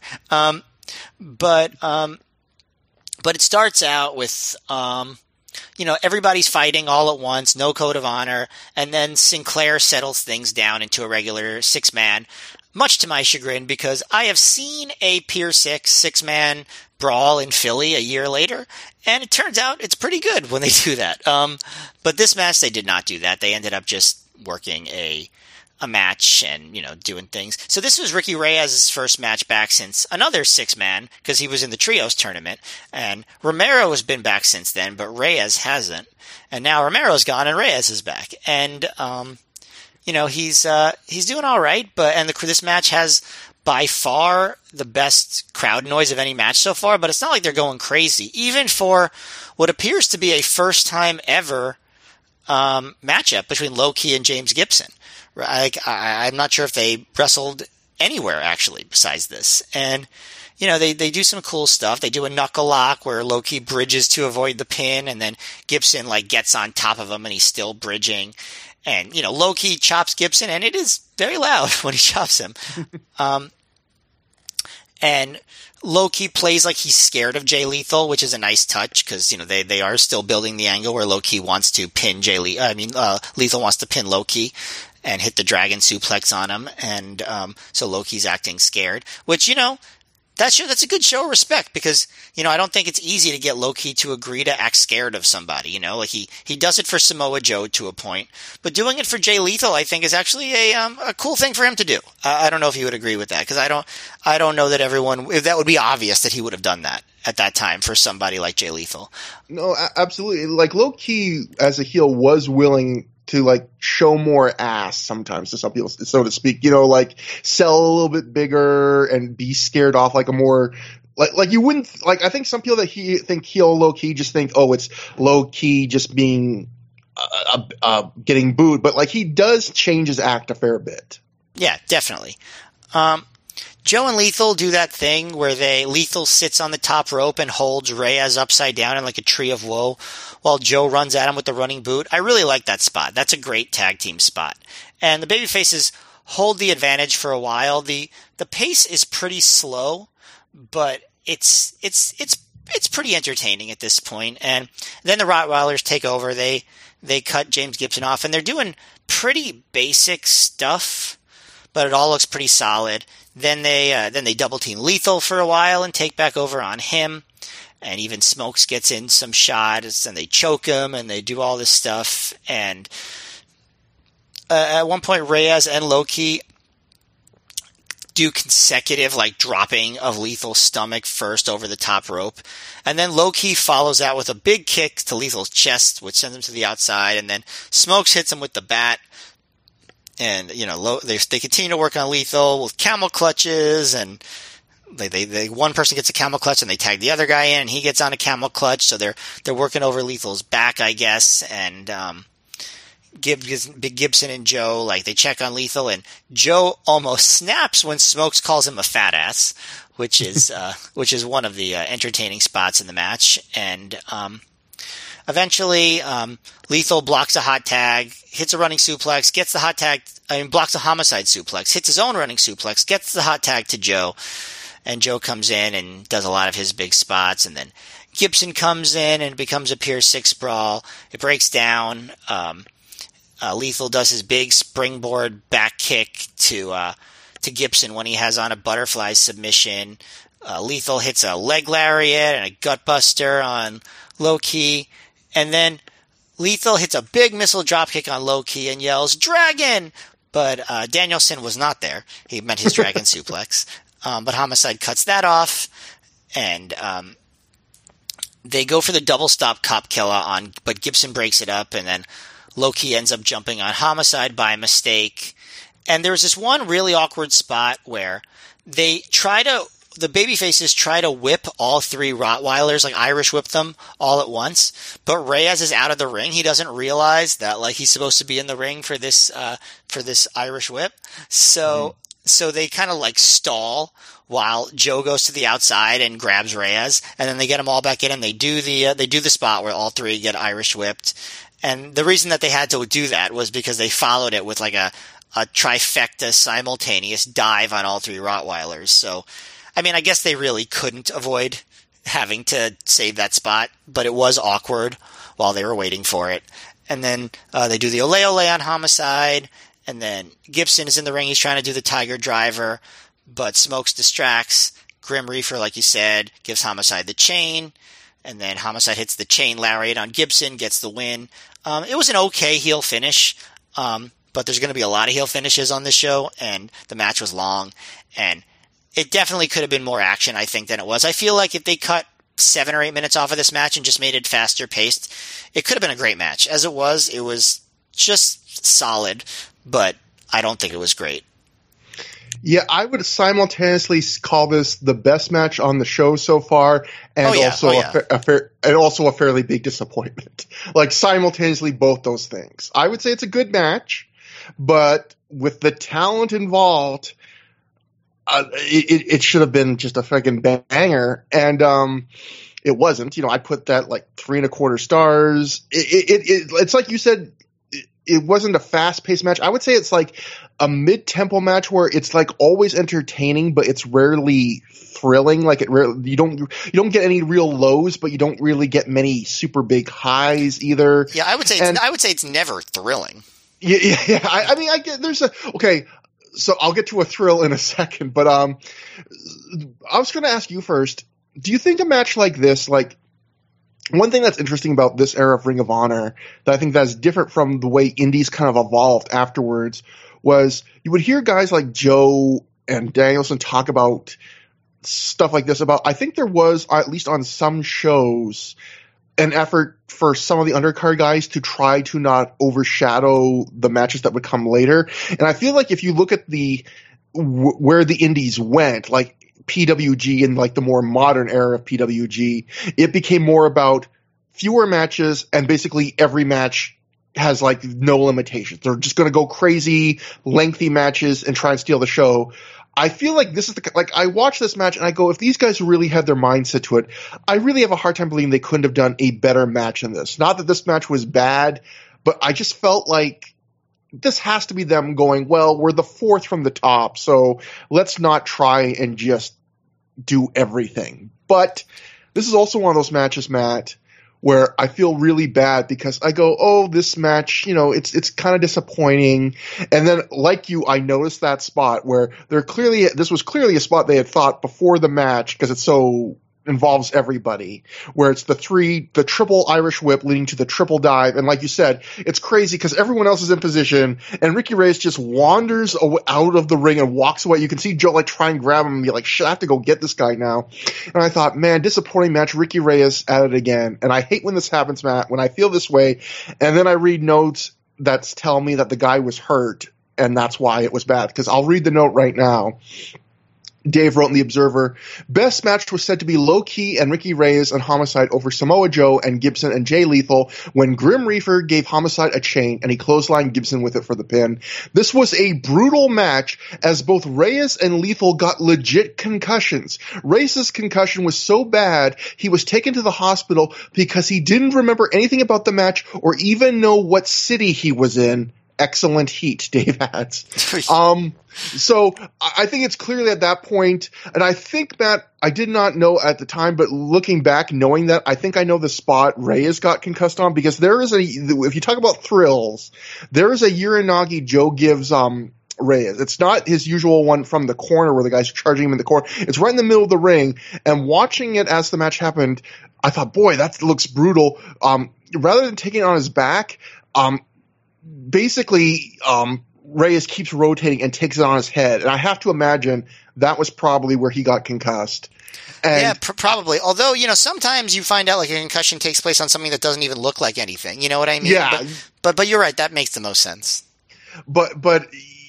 So clearly I feel bad now for even having that thought in my head, like, Reyes, what are you doing? Because that must have been, he probably, if he couldn't remember what city he was in, he probably couldn't remember any spot they had pre-planned. And he probably just was wandering away because he's like, okay, I'm out of this part of the match, and Joe had to be like, shit, like, dude, remember, come back here. So they say that Loki also got concussed, but he didn't have to go to the hospital? Jay Lethal. Oh, Jay Lethal got concussed, but he didn't have to go to the hospital. No. So that just shows how bad people were with concussions back then, because you'd think if you have a concussion, you should go to the hospital, right? Yeah, I mean, we were still in the era, which is sad, where I feel like a lot of guys, if the concussion, like, as long as you knew what city you were in, you were not going to be, or were knocked completely out, you know, you were considered to be just walk it off, you know, work the next show, you know, don't even need to go to the doctor, But yes, that does explain a lot about, like, you know, what maybe, why the match could have been better, for sure. Yeah. I feel like this was a match where there was like a lot of little threads, but nothing ever really is focused on enough to become like a major focus that really would distinguish this match. Like there is some cheating with the bat shot on the outside interference finish, but it's not a huge amount to really become the story of the match. Like Lethal does play face apparel for a little while, but it doesn't really become a major plus of the match or a long-term focus. Like you said, I think one of the highlights for me was getting to see Gibson and Low-Key interact with each other. I would have really loved to have seen them have a full match, because I think just they pair up really well in the sense that Low-Key is great giving like really hard kicks and looking like he's kicking someone's ass and killing them, and Gibson's really great at selling, so I thought that would have been fun to see more of that. But again, we just get a taste of that here. Maybe my favorite moment of this match was, again, a commentary moment where after a dive, I think that hits Low-Key or something, this Punk out of nowhere just randomly says, I think Low-Key was crying. And for some reason that just made me laugh, like the idea that like Punk just you know, Punk knows Low-Key's image. The idea he's just, I think I saw Low-Key cry. I just thought that was pretty funny. It was also neat. I mean, Low-Key broke out like the tidal wave or whatever kick where he does the big springboard, like, rotating kick off the ropes, which you haven't seen him do for a while. Yeah, to break up the choke, right? Or the butterfly submission, right? Yeah, I wrote in my notes overall, I said, this was not hidden gem level. This was more like hidden cubic zirconia level. Also, Matt, do you agree with Matt Dave, when he wrote from the live notes, excellent heat? I don't think this match had excellent heat. It was fine. No, and in fact, looking back now, because like I said, live, it did feel like the best match. It really did, like for a few reasons. But like looking back, every match that was on the show after this had better heat than this one did. And I will say, like, Dave's report wasn't the only report I saw doing research of the show where people, you know, and like you said, live, you thought it was the best match too. I think a lot of people who were there live came away from thinking this was the best match, but I will give a brief spoiler. I do not think this was the best match on the show. I will not tip my hand on what I think is the best match yet, but I think there's a better match on the show, maybe even two. Can I tip my hand? Go ahead. I think every match that follows this was better than this one. You just had to top me, Matt. But you know what? I think there's a good case for that. We will explore our thoughts very quickly. But We go backstage at this point with Gary Michael Capetta. He's holding a new issue of Entertainment Weekly and plugs big coverage of Ring of Honor in it, showing us a quick glance at a half-page article, and he just says, with Husker Du and Bob Mould. And I actually paused. I tried to find a good close-up zoom of this, and I could read like half of it. And I think Bob Mould he used to work, obviously people might know him from his seminal punk band Husker Du, his great solo career. I like Silver Age, great album by Bob Mould. And Sugar. Yeah, great band there too. He was a wrestling fan. He used to work for WCW for a brief time. He was even on like Wrestling Observer Live back in the day talking about it. I think he briefly had an article in Entertainment Weekly, maybe even just talking about wrestling. And it's funny, like I couldn't make out much of the article when I like freeze framed it, Matt. But what it was, he was talking about the Carnage Crew. Like, that was mostly what he's talking about, like, oh, you know, the Carnage Crew, like they have a shirt that says fat, dumb, and ugly, and blah, blah, blah. And I just thought to myself, like, could you imagine being Ring of Honor and you're like, we got a half-page article in Entertainment Weekly, and most of the article is about the Carnage Crew. Although I do want to say this, that is not what their shirt says. Fat, dumb, and ugly. It's fat, drunk, and pissed off. Jeez. I'm sorry. Look, I see how punk commentary's gotten to me. Matt, I have the right to pretend the shirt said that, okay? All right, you know what? You trump me. That's right, you do. You have the right to pretend. Okay. I cannot argue with that. You evoke the 82nd Amendment. Matt, I want my apology to you. Loke DeVito, I'm sorry to you. I thought your shirt said that. I do not think that. I thought your shirt said that. Please do not be angry at me, please. He evoked the right to pretend. You cannot say anything to him now. That's the law. Anyway, right now, Gary then reveals he's not here to promote Entertainment Weekly and Ring of Honor's article in the magazine. He's there to be joined by Lacey's Angels. Lacey is there, and with Deranged and I believe Cheech and Loranged. Jeez, Matt, I am going off the rails here. You're so scared that the Carnage Crew is going to come and get you. That would be, by the way, that would be an excellent portmanteau if Lacey and Deranged ever dated, though. Loranged. That would be great. That's true. It's my favorite ZZ Top song, Matt. Loranged. Lacey berates Deranged for losing again. She says she's going to have to put him on suspension for that. Gary says he's going to read his Entertainment Weekly, and they need to figure this out. So Gary really into his Entertainment Weekly. And this is going to build to two personnel changes in Lacey's Angels that will be that will have implications in angles for years to come.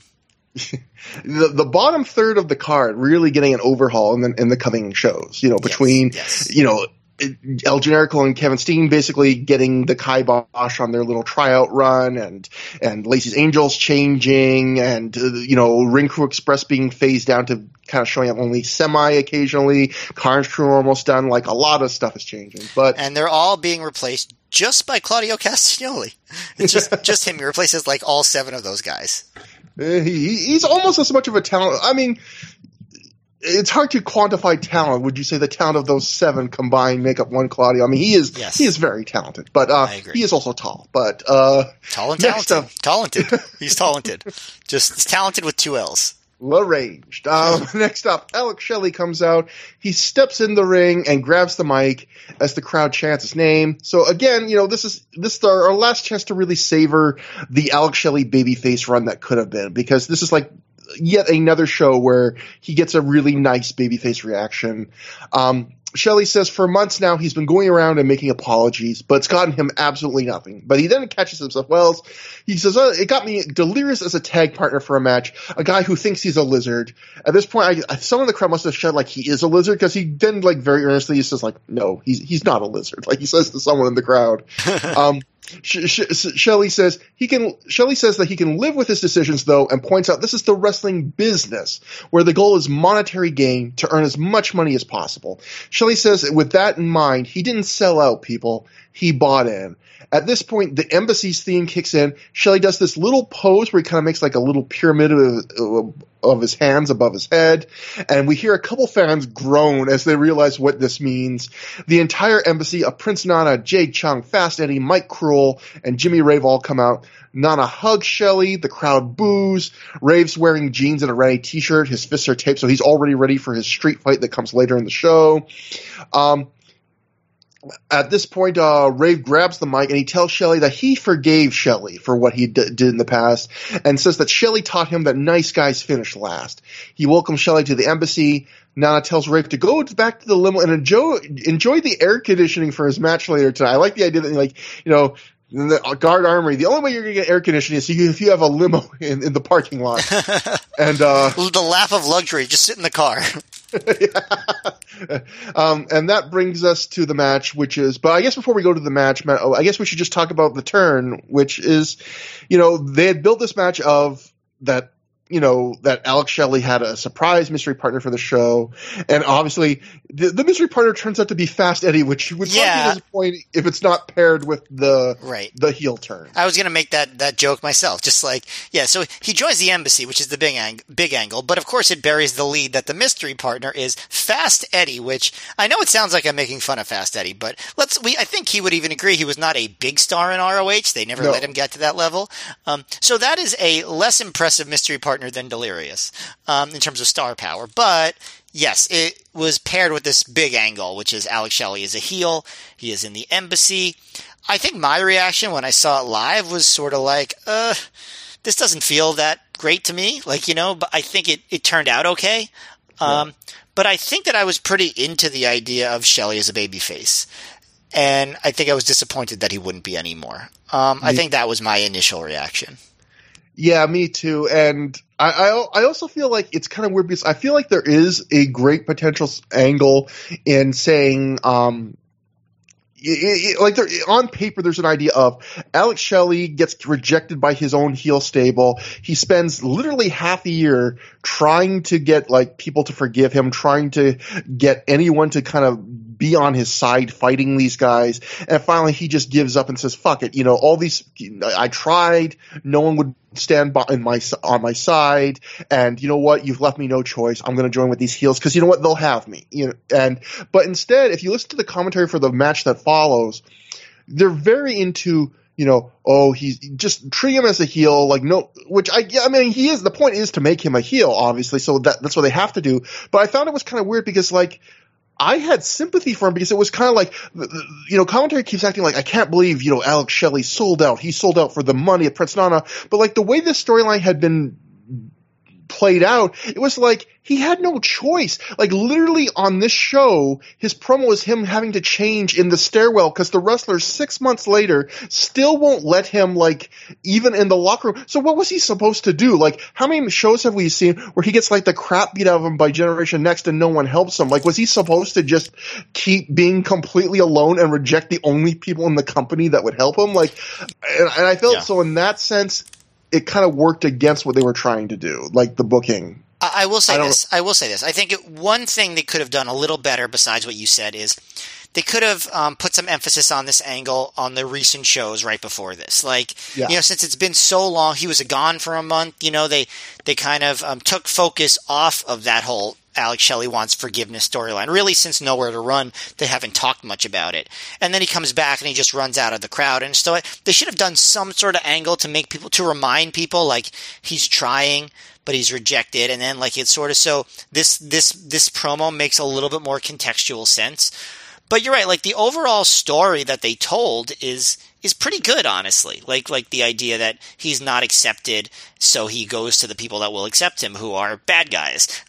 But they just didn't quite tell the story with the sense of, like, relevance to this moment that they could have. But, you know, it's hard to time things perfectly, right? But I think the angle is good.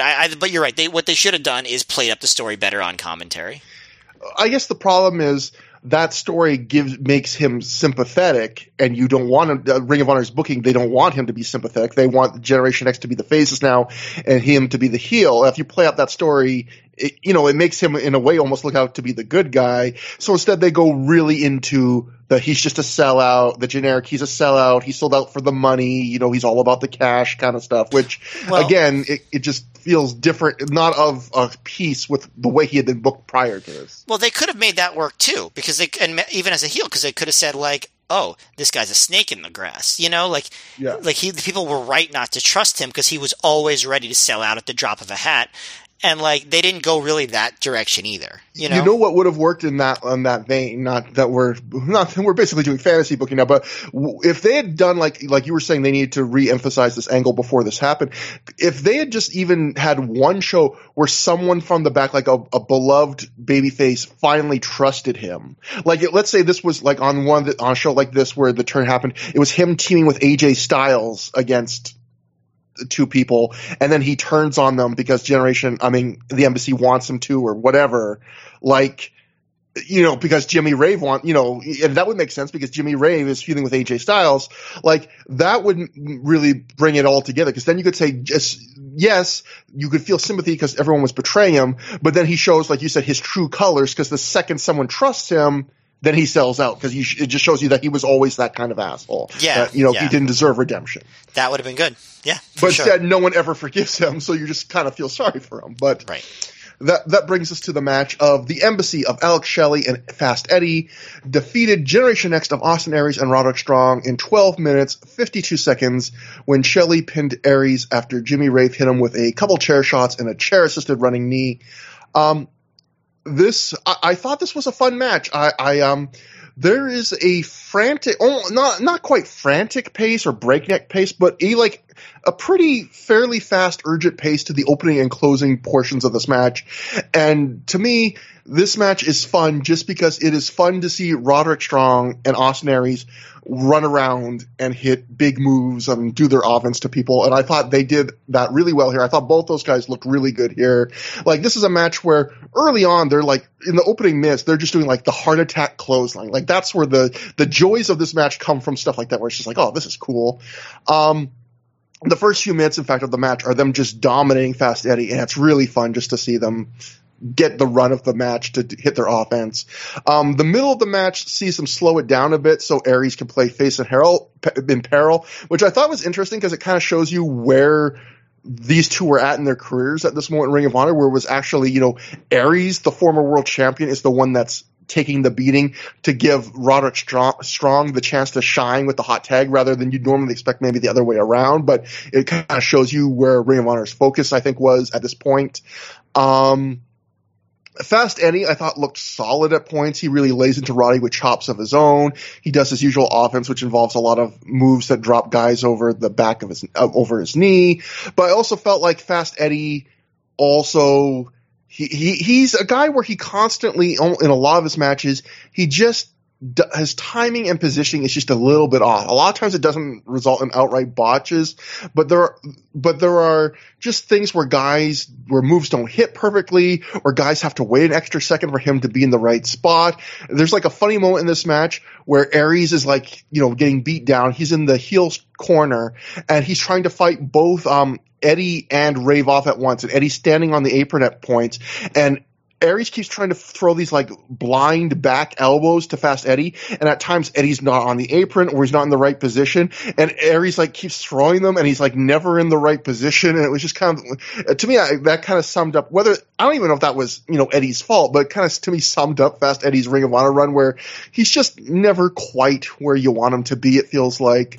I mean, and I know this is a running joke, but he is legally blind, and exactly, I mean that seriously, It probably does affect some of that stuff. Yeah, exactly. I felt like Shelley, he was more of the glue guy in this match. He's the guy who slows it down in the middle section. He's the one guy here I felt that was really playing a character, where he's kind of talking shit and being kind of the smarmy dick, really selling, the heel role he's just taken back. Overall, I thought this was a good tag match. I don't know if I would put this as better than the six-man. You know what? I would say, you know what? It is, because it was more fun, I would say. It's less, it's shorter, it's more fun. I would say it's a little bit better than the six-man. An enjoyable tag. Nothing special, but it's the kind of match in the middle of a card. You're perfectly happy to get a match of this quality, I would say. Yeah, I'm pretty much 100% agreement with you about this match. Every aspect of it. And even with Shelley, I really did like him as a face, but he does seem invigorated here, working that character, working on Aries' neck and taunting him. He feels like he has more purpose now, which I appreciated. Now, live, I didn't like the match as much because I think I was just so newly entranced by ROH that I was just really sucked in by the idea of clean finishes. And this was the second heel, like, cheating finish of the of the show, like, in a row. And yeah. I was just like, that really disrupted any enjoyment I would have had from the match. Like, and that'll be a trend, I think, for the rest of the show. But, like, you know, now that doesn't bother me at all, you know, given, like, the big picture. And I just enjoyed how good Aries and especially Strong's offense looked. I really did think Eddie looked pretty good, like, when he was doing offense at the very least. You know, I was impressed by the fact that he kind of held his own with Roderick when it came to chops. I would not have expected that. And yeah, it just had a lot of cool athletic moves and a good story to it and a good pace. And the heel finish didn't bother me at all at this point. It actually, I think, enhanced the match. So I think this was quite a good match. And I do want to say, as much as we talked about how, like, maybe we would have liked to have seen a better face run for Shelley, and maybe this angle we just set out ways it could have been done better, I will say, from the aspect of the embassy, if you're just looking at the aspect of embassy and not Alex Shelley, like, putting Alex Shelley in there was a great move. Like, it finally, like, it's really part of the transition. You know, we're going to see Abyss coming very soon to Ring of Honor and joining the embassy. Like, basically, this is the start of the embassy going from, like, kind of a joke heel, like, group where it's basically a giant entourage for Jimmy Ray, who's the only one that's really taken seriously, to more of a serious heel stable where there's multiple guys in there that are really good wrestlers that you can take seriously, that will be booked seriously. And in that sense, like, it's a huge boon for the embassy. And I know Jimmy Ray really liked working with Alex Shelley, and I think he said, like, Alex Shelley really had a lot of fun working with the embassy. So instead of just having fun, I'm sure these guys probably were loved that they got to work together like this. Yeah, and you know, like, by the end of this match, you see all the embassy posing, and it's Shelley and Rave and Jay Chung and Nana and Fast Eddie and Mike Cruel, and it's like, oh, this gang. But then, like, Cruel and Eddie are gone, like, in a jiff. Like, I don't know how soon they're gone, but pretty soon. And, you know, by the time they get to the Generation Next versus Embassy matches, it's, instead of Cruel and Eddie in there, it's Abyss and Nana himself who are in those matches. So they definitely, Shelley's entry definitely made them feel like they had license to get rid of some of, like, the pure preliminary guys in the stable and just make it much more of a top star stable. So after the match, the rest of the embassy put the boots to Aries until AJ Styles, who's also in street clothes, jeans and a t-shirt, runs to the ring, fist tapes up. He fights them off. Rave bails to the floor. AJ demands that their match start right now. And we get the Philadelphia Street Fight. Jimmy Rave defeated AJ Styles via pinfall in 12 minutes, 51 seconds after he hit a Styles Clash. But before that, what set up the Styles Clash was Alex Shelley running in for interference, hitting AJ Styles with the shell shock. Matt, this was the semi-main event and our third straight match in a row where heel interference from the outside interference led to the finish, which you know, you talked about live. You didn't like that interference. I will say, I got some quotes from live reports and other stuff. That was the big talk. There were some people that were very mad that Ring of Honor went this heel outside interference heavy on this show. But, I mean, what do you think about – I mean, there's way more to talk about this than just the interference. Like, what do you think about this match? Well, I definitely was on that page of being really mad about all the outside interference and stuff when I watched it live. And, you know, when you first see something like this, you don't know if it's like, oh, does their booking suck now? You know? And then, like, once you keep watching and you realize that this wasn't going to be a trend and it was, like, all to serve a bigger purpose, it becomes a lot less annoying. You know what I mean? Mm-hmm. But at the time, it was just like, what the fuck? Like, you're not supposed to be doing this. Like, but as far as the match, like, I thought the match was pretty good. Like, there were some downsides. Don't get me wrong. The downsides were, first of all, AJ Styles' punches. AJ Styles has a lot of really good offense. In 2005, his punches were not among his good offense. Like, I couldn't believe how bad his punches were, actually. Rave's punches looked much, much, much better than AJ's. And AJ got better when it came to that. But it was just surprising because he did everything so well. And, like, he did not punch well. If you go back and look, that was strange to me. The other negative were there was a lot of brawling in the crowd. And I don't think they did a good job of lighting the crowd brawl. Like there were some spots where like both guys, like there was a spot where they were fighting in the crowd and Styles, and they were both standing on chairs, and Styles was trying to suplex Rave onto a row of chairs, but Rave blocked and DDT'd Styles. And the only reason I know it was a DDT was because Prazak said it, because like between the darkness and the glare, I could not tell what the move was. Like it looked almost like a monkey flip or like some other weird thing, but they said it was a DDT. So like as I guess when the camera dropped down for the move, like you could see the glare of like the stage light. Like it was weird, but and there was a lot of issues with darkness when they were fighting in the crowd. But that said, this match started with good intensity. You know, AJ attacked from the beginning, violently drove Rave into the guardrail repeatedly, which looked very brutal. And then he just picked up Rave and pressed him into the crowd.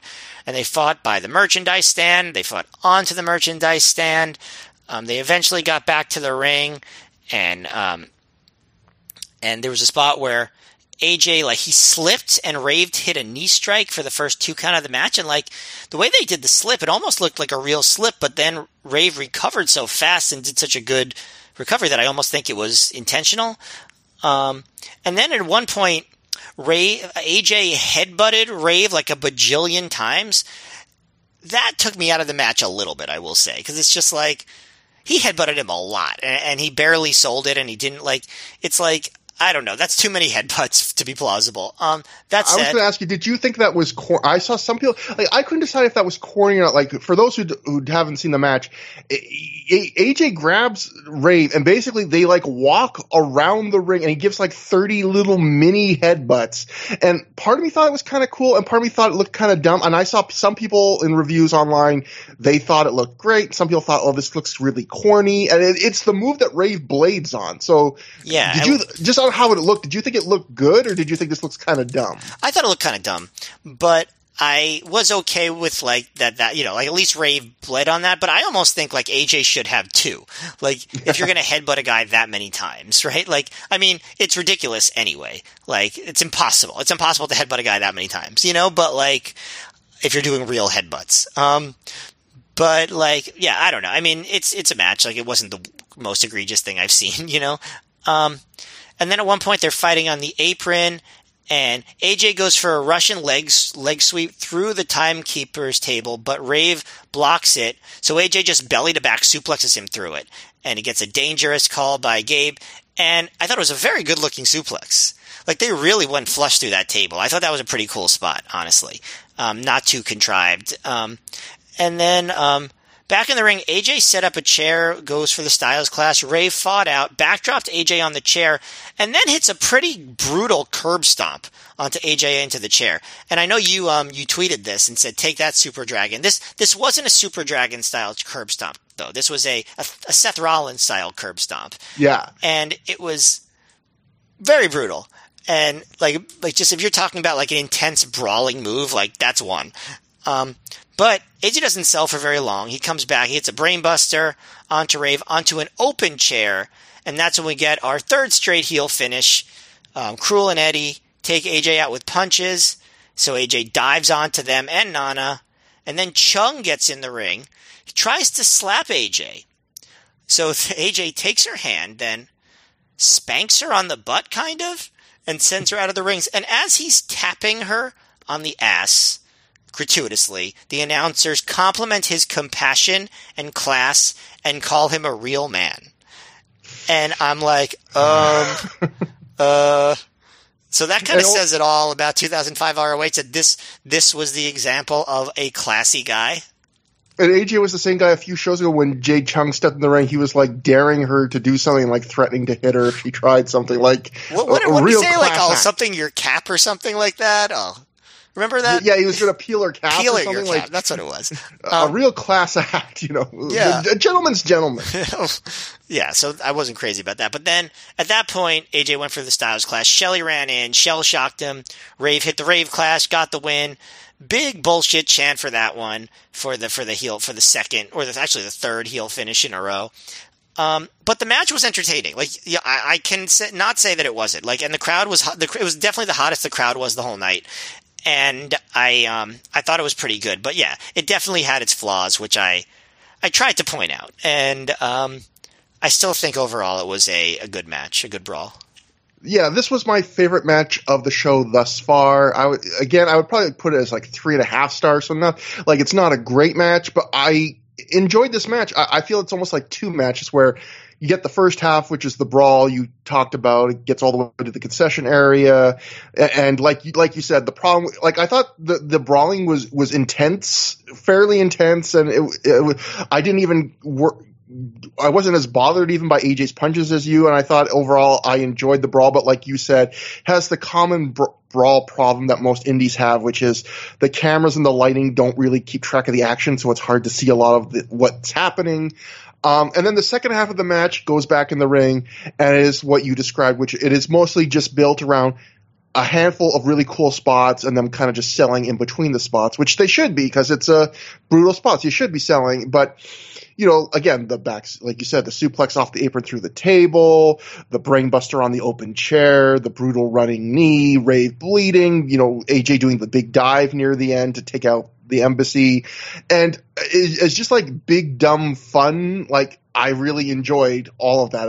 I thought it was, you know, it accomplished what it should have on that point. And there was enough hate in the opening part, you know, to feel like it was part of a feud. It's weird. So when I came to the end of this match, I was like, but I still only think it's like a 3.5 star match. And a lot of times when I come to the end of a match and I give it that level of a rating, I can tell you exactly the flaws that kept it from being me giving it a higher rating. This match, I was just like, I don't know what I can't really come up with a big criticism of this match other than maybe, you know, the lighting and the headbutt spot looking a little dorky and stuff like that. But it's not like I have a huge criticism of this match. It's just, I don't feel much like I don't feel like going higher in this match, but at the same time, I'm not like, oh, there's this huge gaping flaw. It's just like, it's a good match. Well, if I can kind of take that assessment and kind of defend it a little bit, I don't look at matches like they start at 5 stars and then you like check off flaws to work your way down. Like a match has to just reach a level to reach that level. And so if it didn't reach that level, it didn't reach that level. You know what I mean? Like I don't think it needs flaws to not be a super great match. Does that make sense? Yeah.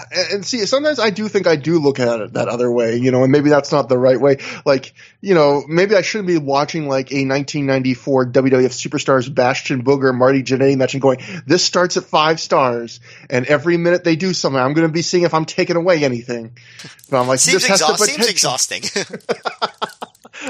That's one demerit for these guys. And Matt, finally, the most important question about this match was toilet paper thrown in the ring after the match. I think it was just unrolled streamers, but I am now constantly on the lookout. You are the referee. Yeah, trust me. I look because I know we're going to have these conversations. There was not toilet paper thrown in the ring.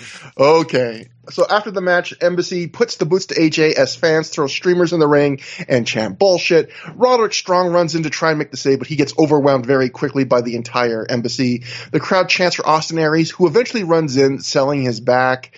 He gets taken out too. A few fans at this point briefly chant for Samoa Joe for some reason. I feel like just fans were getting in the habit of just chanting for Samoa Joe anytime someone needed to run in. They just wanted to see Samoa Joe. Can you blame them? Yeah, no, definitely not. The Embassy poses, they leave. Rave does AJ Styles' arms outstretched pose. The Embassy does their little diamond hand gesture yet again, which leads to a really funny moment where Nana sees that like Eddie's just flexing and he's not doing the hand gesture. And in what seems to be like a legit, like real moment, I think, he screams at him in a way that felt real. He goes, "Put it up, the diamond," he says. And then Eddie does the hand gesture. And we're like, Nana's like, dude, come on. Like just, and it's a funny little moment. The Embassy leaves as AJ and Aries and Roderick recover in the ring. They kind of stare for a second and then they shake hands. So we see a new alliance is being formed between Gen Next and AJ Styles. I guess this is the real cementing of their face turn. I guess, like I know I've been waiting for it, but this has got to be it. I mean, they're aligning with a top babyface. A heel group has just done very dastardly deeds against them. Like, this really does have to – I know we've said they're faced now like 4 times this year, but this really does have to be the point of no return. Like, they cannot act like heels after this. Yeah, and I did like the beatdown at the end. Like, I thought the embassy seemed like a swarm of bees in like a good way, you know? Yeah. Just the fact that, you know, one guy would come out, then another guy would come out, and they just couldn't, you know, it just kind of reinforced just how overwhelming, how many of them there were. But that brings us to the main event of the evening, the Ring of Honor World Title match, a match in some ways that was a 1.5 years in the making. CM Punk versus Christopher Daniels went to a 60-minute time limit draw. So this would be what the let's see here, 1, 2, 3, 4. This would be, I think, the 5th match in Ring of Honor history to go 60 minutes or more, because you got the 60-minute Iron Man match at Crowning of Champions. You got the 2 Samoa Joe CM Punk draws. You've got the 70-plus-minute Aries Danielson match, and this would be the 5th. And this is the one that is – those other matches, all well remembered. This match, not – I wouldn't even say not well remembered, just not remembered, I think. A lot of people don't even remember that these two had a 60-minute match. Yes, I remember it because it was the very first 60-minute time limit draw I got to see live for a world title match, so I will never forget it. So this match, I would say – I mean, it's not well remembered, but of those who do remember it, most people are disappointed, but I would say – there's a fair mix of thoughts. I've seen people doing some research of the show, giving reviews, ratings as low as 2.5 stars to this. I've seen people go as high as 4 stars on this. My thoughts on this match, it's kind of complicated, where I would say I think there are elements of this match that are almost like a master class of how to pace a 60-minute match. And I think there are elements of this match that show you all the flaws that you can do in a 60-minute match. So I guess I would start off with the good stuff. The part I think is a masterclass is, apart from the opening 10 minutes where CM Punk does a lot of stalling and they do a pretty slow start, which you might expect in a lot of matches, and is more acceptable in the opening 10 minutes, I think these guys do a fantastic job at pacing the rest of this match, because a lot of matches, they're like, you know, 3 or 4 big peaks and valleys. I think if you looked at this match on like as like a sign, like a wave graph or something, it would be like 30 small peaks and valleys where like, these guys do a great job after the opening minutes of every minute or two. They do like a sequence or a spot that's just exciting enough to keep the fans engaged, and then they sell or they slow it back down again. And they do that so often. I feel like for a 60-minute match, the crowd might not ever be at some point. There might be times where they're more down than other times, but I never feel like they lose the crowd at any point in this match. And in any 60-minute match, I feel like that's a victory in itself. I feel like they did a really good job of kind of just breadcrumbing the action throughout to keep them into it without ever like blowing huge spots too early or anything like that. And the work, you know, it's good CM Punk, Christopher Daniels, professional wrestling. In some ways, you know, it feels different than the match that they might normally have because it's longer and they have to pace it a bit different. But in some ways, it just feels like a longer version of the match they might have had otherwise in some ways, because it's a textbook Christopher Daniels match, where you've seen a lot of Christopher Daniels matches like this where each guy picks a body part and works on the other guy, including, you know, midsection body part work on Christopher Daniels, which I believe it seems like it happens in a lot of Christopher Daniels matches. And it's very competent, good, solid professional wrestling. Now, the bad parts I would say is this is a match where I feel like one of the big flaws in 60-minute matches obviously is it's easy to tip off.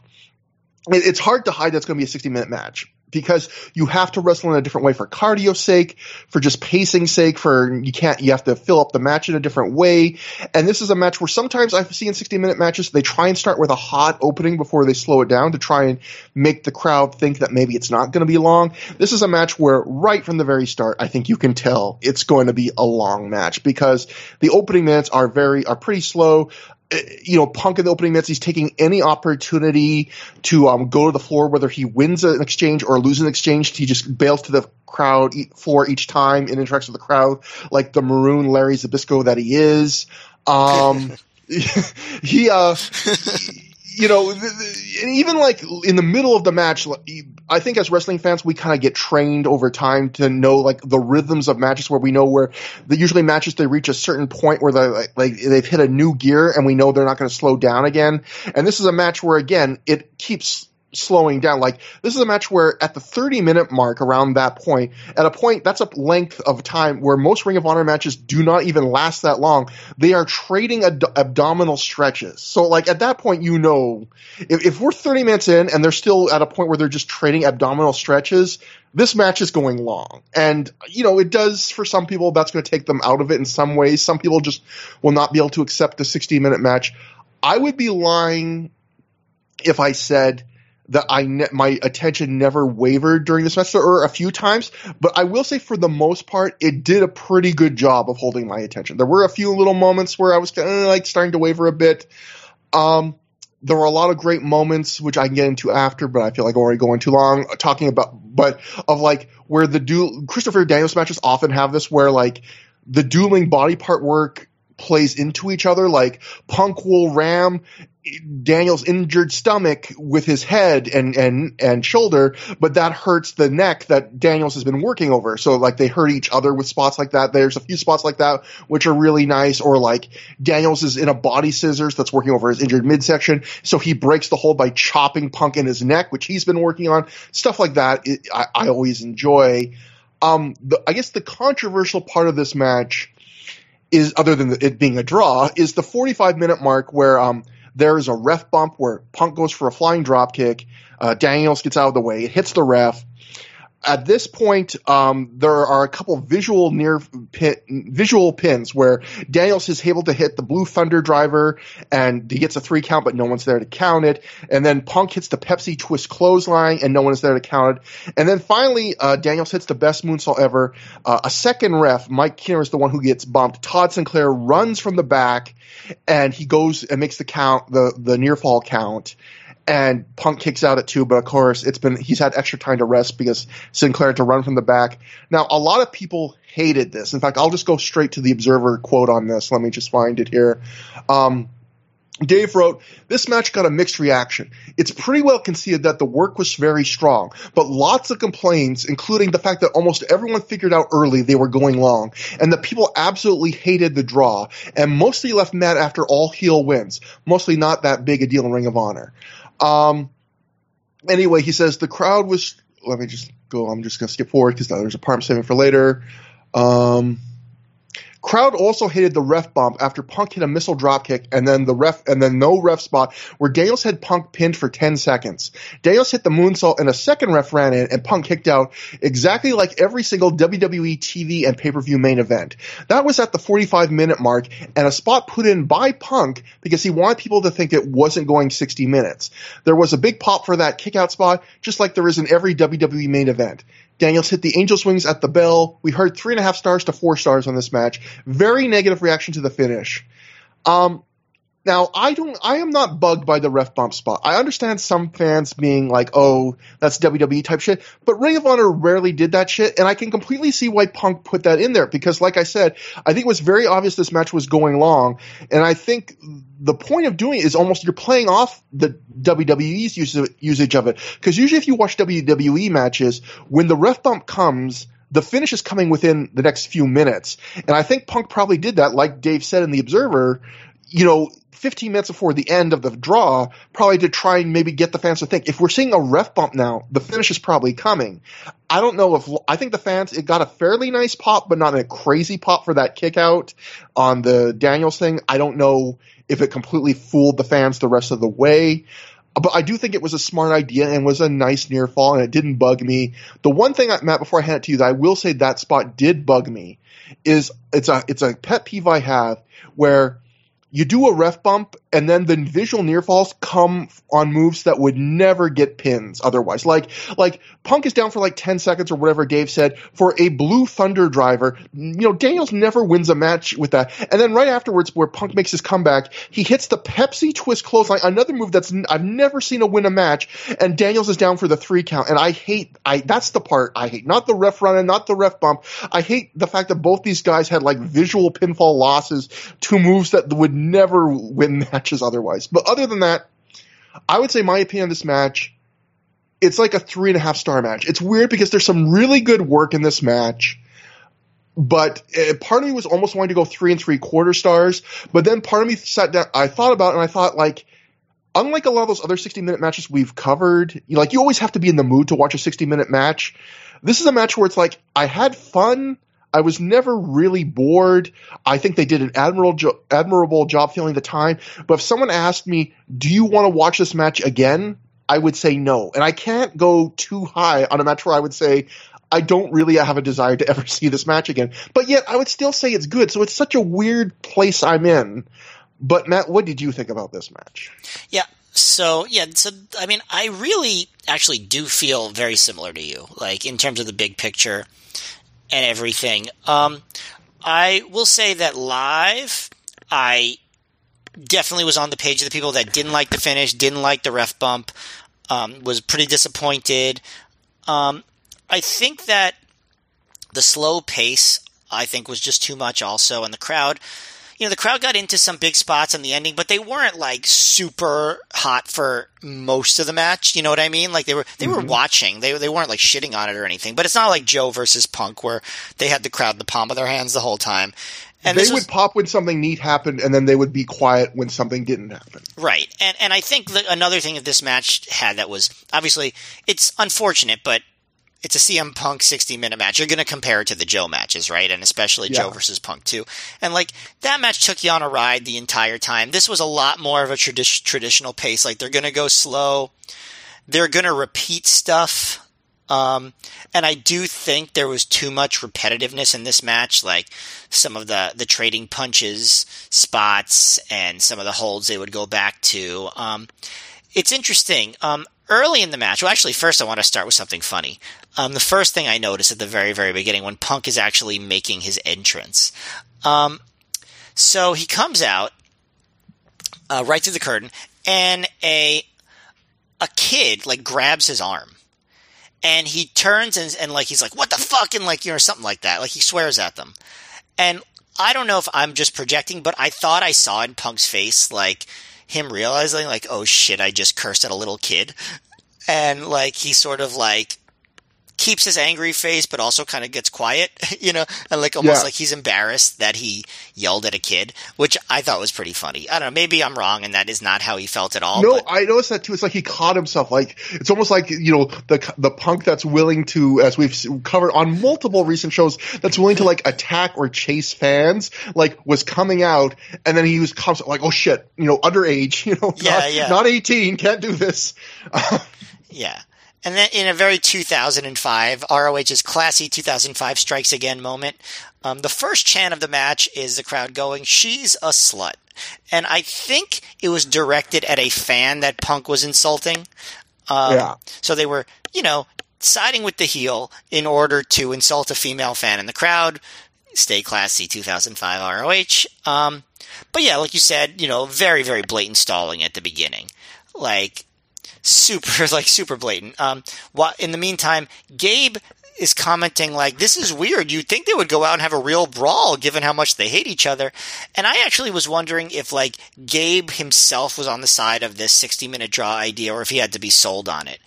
And Gabe seemed almost apologetic that the match wasn't a brawl. Like he felt like he had – and to a fair, I think he's right to do that. Like, he was trying to explain, like he kept trying to come – and he was coming up with good reasons, like, oh, the title would be better revenge than a brawl. But, like, they hyped this match as, like 16 months in the making.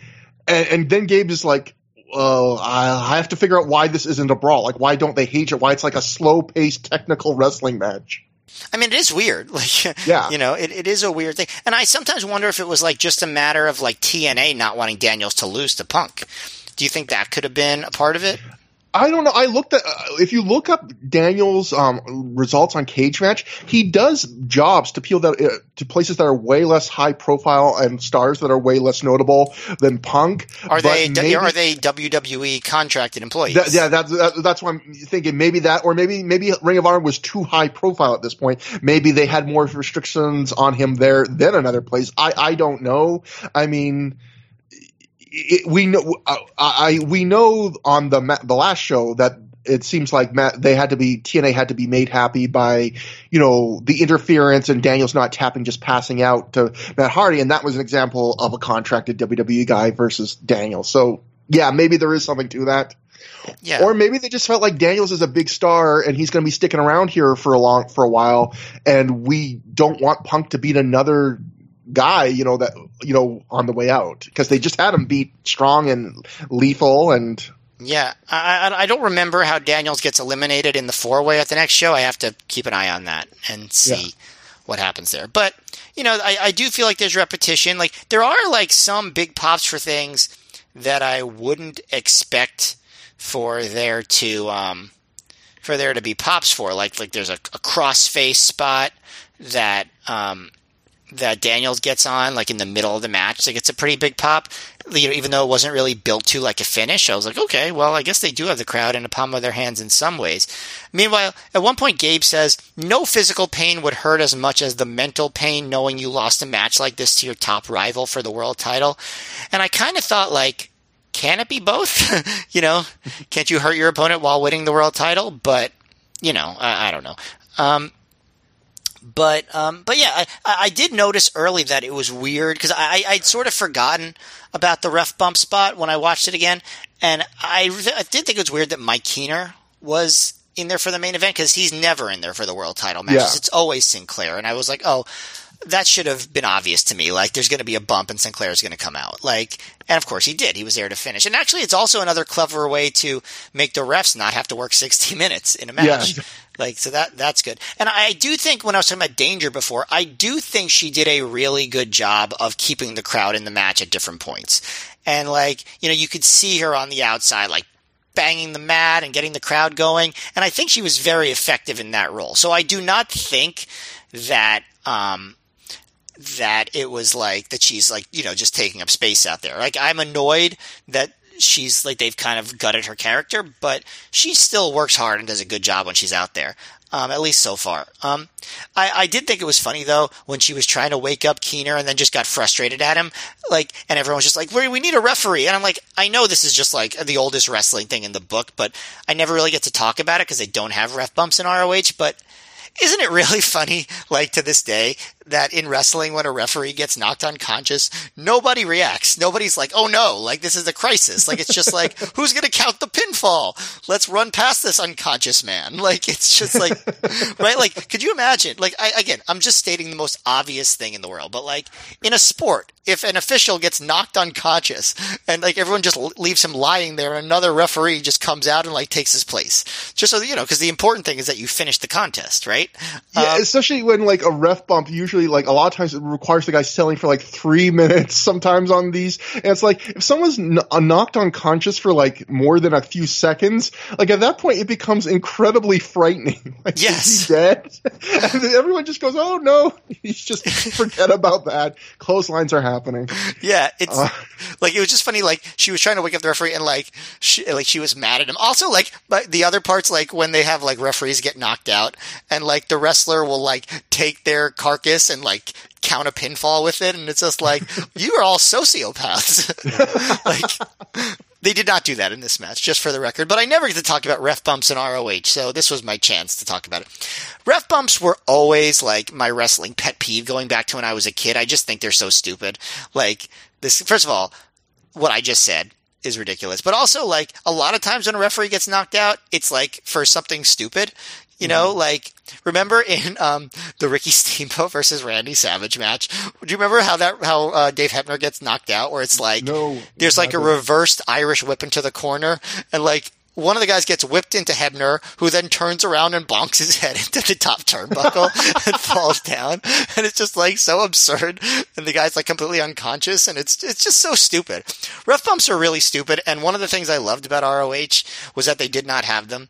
So you can see why I was very annoyed when on my third ever ROH show, they have a big ref bump in the main event. But that's like, oh God, I've missed the peak of Ring of Honor. I came just for the end of it. That's sort of how I felt. Like, it really was. I was like, what the fuck did I just walk into? But that said, the final part, once Sinclair is in, I think is pretty good. You know, they go for a superplex, and Punk sells his neck after and gets a delayed 2 count. Then the big reaction for the Koji clutch. And Prezak points out that Daniels has worked over Punk's neck the whole time to build up to it. And Punk struggles and makes the ropes. And when he finally gets there, a really nice punch. Punk yells, "Oh my God!" as he grabs the ropes. I thought that was pretty cool. And then Daniels comes back with a flurry of headbutts. And fortunately, he doesn't overdo it like AJ does. Punk is like selling his neck for the whole stretch. And we're up to at this point, it's the 55-minute mark. And Punk goes up top, yells, "Best moonsault ever," and then hits a split-legged moonsault, but Daniels gets his feet up. He hits a crossbody, gets a near fall. Then Punk grabs his legs, tries to get a win with his feet on the ropes. Daniels kicks out. Punk tries to get a roll-up holding the tights. Daniels kicks out. Punk gets a quick small package for 2. And then Daniels gets the Uranagi, the best moonsault ever, but he can't cover because he's grabbing his stomach, and Punk grabs on the Anaconda Vice, and the crowd goes nuts. And Daniels is in that hold for a long time, and he gets his foot on the bottom ropes, and then Punk just locks it back on again, and Daniels tries to reverse, and Punk locks it in again. And it's a great struggle. Daniels keeps fighting. He's working hard. Danger's working hard on the outside to keep the crowd involved, and she's great. And Daniels keeps his arm from dropping the third time, and he tries to knee his way out of the hold, and he keeps struggling, and it's probably too long, but it's okay. And he tries to do almost like an Undertaker sit-up, and he stands up. And I was like, after he's been in this hold for so long, it kind of buries the hold a little bit that he just then eventually just stands up out of it. But then I was like, you know what? Punk's leaving anyway. You might as well bury his finisher. And Daniels... He's going to get a new one anyway. Yeah, exactly. Although he does use the Anaconda Vice for the first little while. But Daniels gets a jackknife pin for 2. And that's when Cruz announces the 1 minute left. And they trade a few more roll-ups. And Daniels tries to get the Angel's Wings. And he finally gets it at like the very last second. And time runs out. And... the last 10 minutes were very good, honestly. They were really very dramatic. But I don't think either guy's going to point to this match as one of their best. But I really do think it was a solid addition to the title reign, and it was told a good story. The announcers did a good job of getting it over. It was definitely much better on DVD than it was live, definitely. And I still think it was a missed opportunity that they didn't get to do their brawl, because I think they could have had a really good one. Yeah, I mean, it's definitely, to me, the worst 60-minute match we've seen in Ring of Honor so far, but it's still a good match, and I think it's always an accomplishment to have a good 60-minute match. Not that, I mean, I don't like the idea of doing 60 minutes just to do 60 minutes, but, it takes skill. You have to have the cardio, you have to have the pacing, you have to be able to have enough stuff to fill the time, although, as you mentioned, they ended up repeating some stuff to fill time here. But still, not everyone can do a 60-minute match, and not that every wrestler should need to have that ability. But, it is an accomplishment that they were able to have a match that I enjoyed that went that long. But, I mean, where I will say this match fails is, like, what made the Joe Punk matches special, I felt like, was there was a story there that made the 60 minutes make sense. Like, it felt like those matches had to be 60 minutes. And there was a reason in the match why they were at 60 minutes in storyline, where it was Punk using these headlocks, trying to tire Joe out and get him to go matches to Joe to have matches that were longer than he had ever wrestled before and all this stuff. Likewise, like the 4-corner world title Iron Man match in Crowning a Champion had a story that was built around there needed to be 3 falls to set up a really good story in that match. And even like the 2 out of 3 falls match that went over 70 minutes, Aries and Danielson, that's 2 out of 3 falls. Even though I think we both agreed the match probably would have been better if it was a bit shorter, they still had 3 falls to work with, and it was kind of the point of that match was to be long. This match, I feel, is like the first 60-minute match that we've seen in Ring of Honor where it feels like it's being long just to be a 60-minute draw. Like it's not special because they're not really. It just feels like a longer version of the match they would have had, except without the brawling. Even yeah, they could have done that final sequence in a shorter match, and it would have been epic. As it was just like a really good way to end a match that could have been better. The other couple things I want to point out, Punk does a really bad, so bad it's good, Ric Flair strut.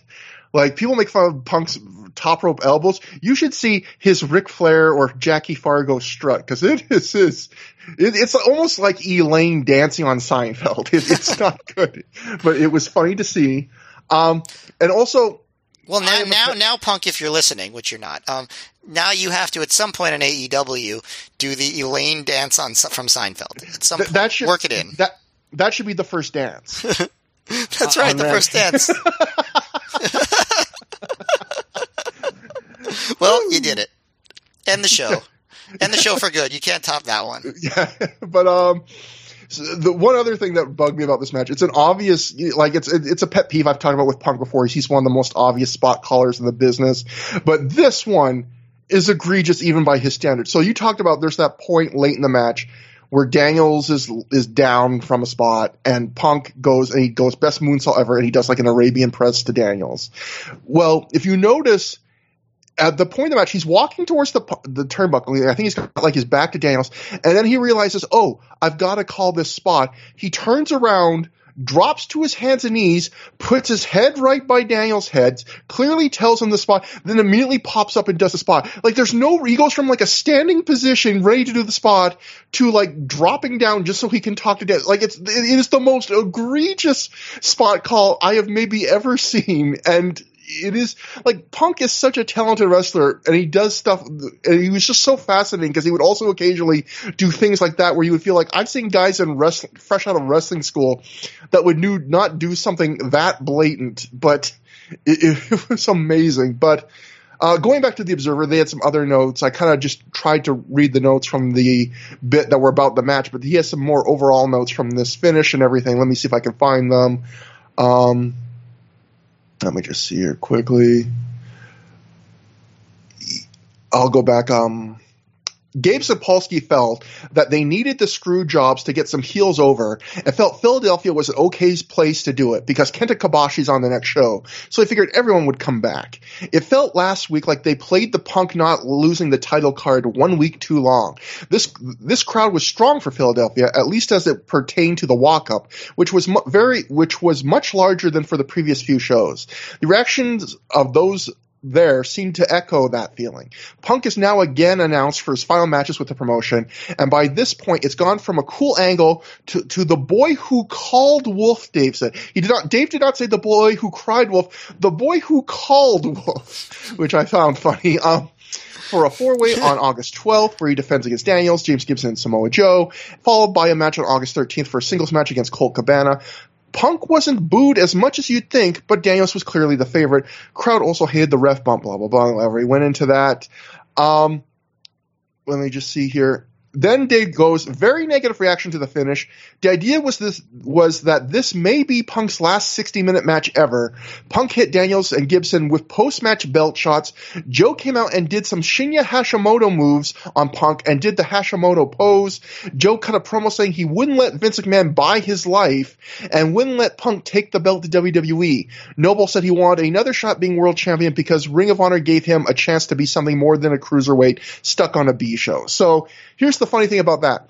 I'll get to it in a second. We do see the run-ins. We don't get any of those promos, and it is kind of hilarious that we got basically Joe and Gibson saying things that come true for them. Like, Joe's like, oh, I won't let Vince McMahon buy my life, and Gibson like, I won't be a cruiserweight on a B show. It's like, well, you will and you will, actually. But yeah, we'll go to the PW Torch quickly. Ring of Honor promoter and booker Gabe Sapolsky says he was pleased with Punk versus Daniels and the entire Philadelphia show. This was one of my favorite shows, and we accomplished a lot of things, he tells the Torch. The next few months will be very interesting. Christopher Daniels versus CM Punk was a great match with a real old-school element in it. It was a completely different than the other long matches we've done, in that this match had a very strong, old-school-inspired heel and face element. We started a lot of things last Saturday. Then the torch continued, some recent match finishes have been met with catcalls and criticism from longtime Ring of Honor fans. Ring of Honor originally featured almost exclusively clean finishes and no interference from ringside. More and more often in recent months, finishes resemble what has been more traditionally common in major national promotions. Sapolsky defends the change of booking policy while not blaming the fans for being upset with the change. Quote, I don't blame the fans at all, he tells the Torch. The heels won by cheating, and that isn't supposed to make them happy. Everything we did on Saturday will lead to something, and in retrospect, this will become a historic show. I will say that the fans all got their money's worth, and that is one thing you can always count on in Ring of Honor, is that you will get more than your money's worth when you come to a Ring of Honor event.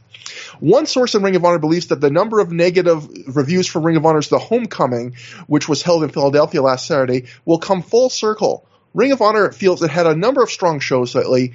The feeling within Ring of Honor is that you have to have some problems before there is a need to find solutions, and some fans being miffed at some of the things at one show isn't seen as a problem at this point. Ring of Honor is trying several different angles to see what Ring of Honor fans will and will not take to.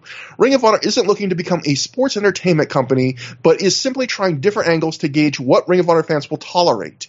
Ring of Honor is taking the stance that if these angles don't work, they will be revised or dropped altogether. So, yeah, I'm not going to read it, but there was a live report that Torch published where this fan just tore into the show, and he was like, Gabe has lost his touch, the fans are going to turn on the product, all this stuff. And there were some people that were very much angry that this was a Ring of Honor show where you had three straight heel wins with outside interference, followed by a draw that was basically a heel win because it was Punk getting his title belt back that Danielson discovered, and you know, I have a higher tolerance for outside interference, but I get why fans would be mad by basically a show where the top half of the card was nothing but downer heel triumphs and interference. I can understand that. I have a surprise for you. I have my own email that I sent to a friend right after this show with my immediate day after reaction, live reaction to attending this show. Wow. Would you like to hear it? Yes, I would, sir. All right, so this is me in an email to a friend. I said, as for last night's show, I actually left with a really sour taste in my mouth.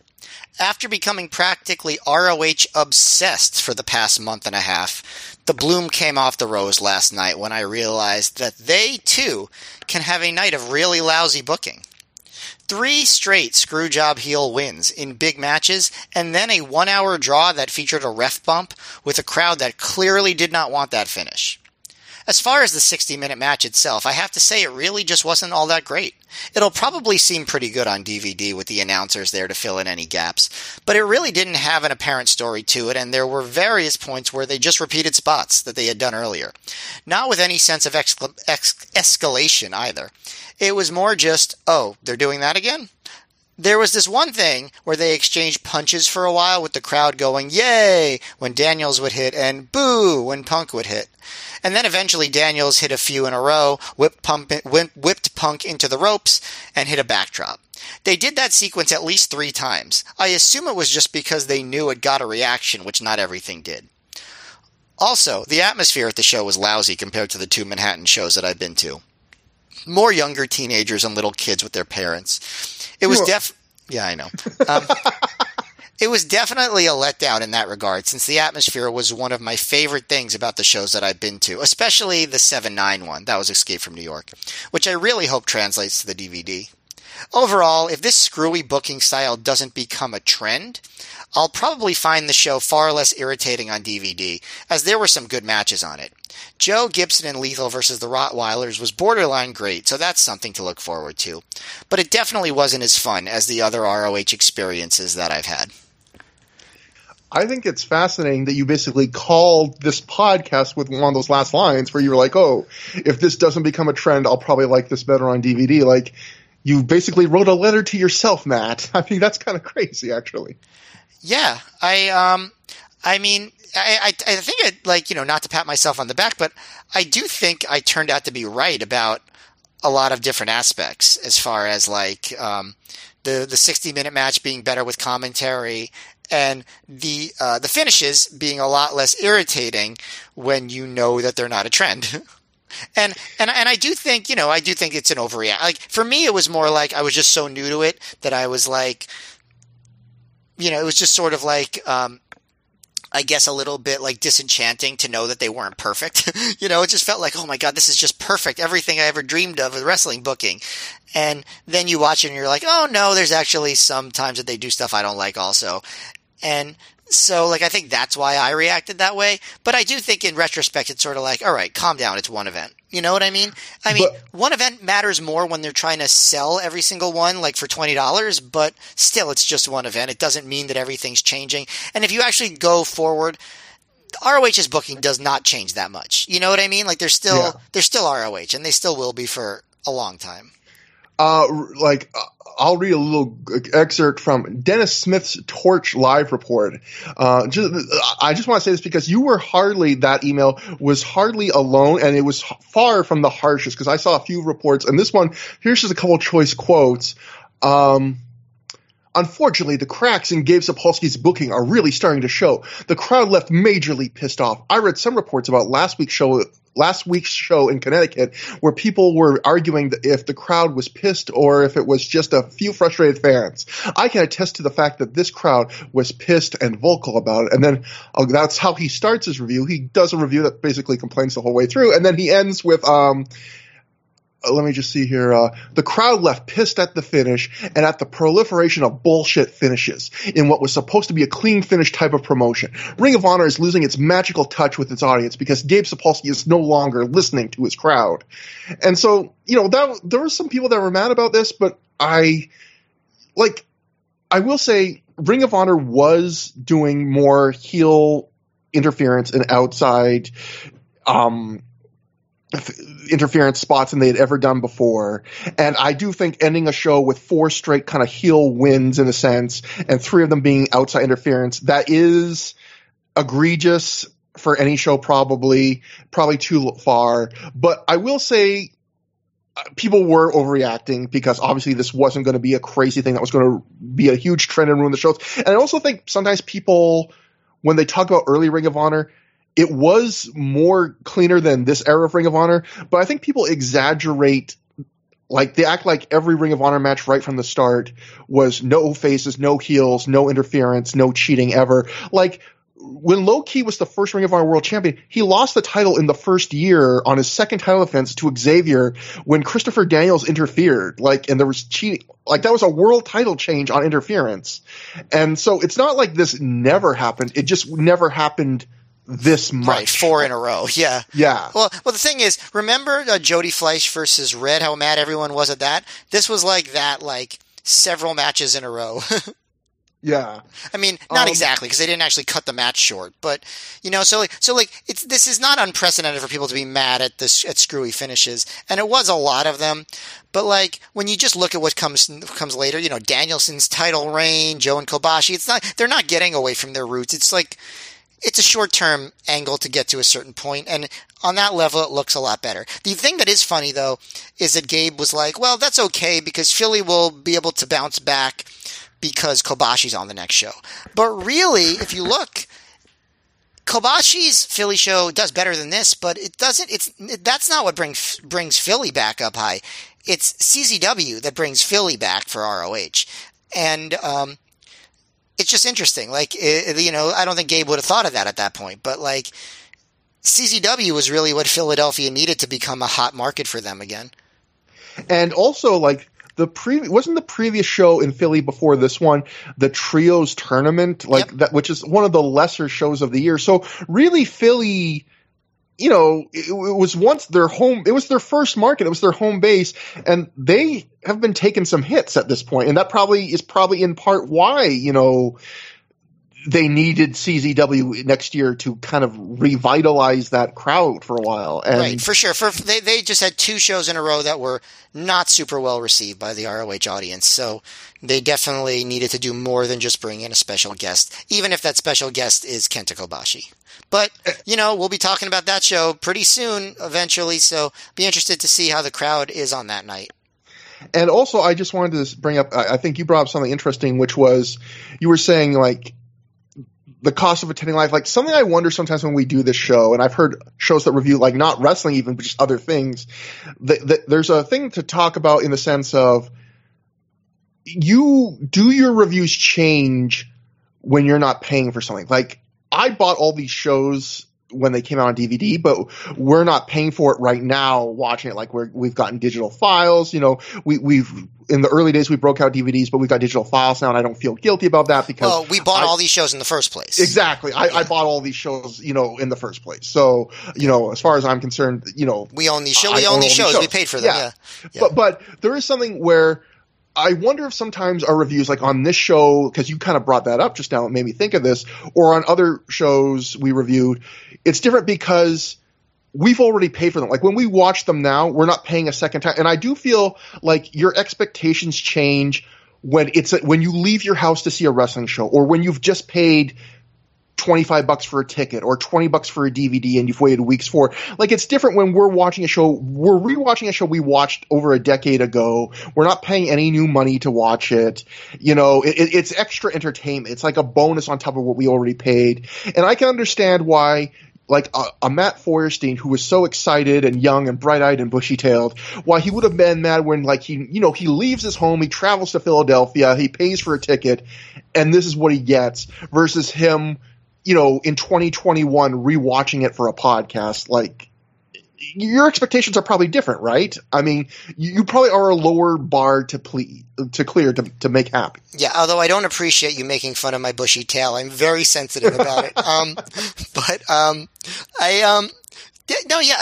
the thing is, like everyone watching at this point will be watching it 16 years later, yeah. So like in that case, that's really what matters more. Like we're not doing this podcast for people in 2005.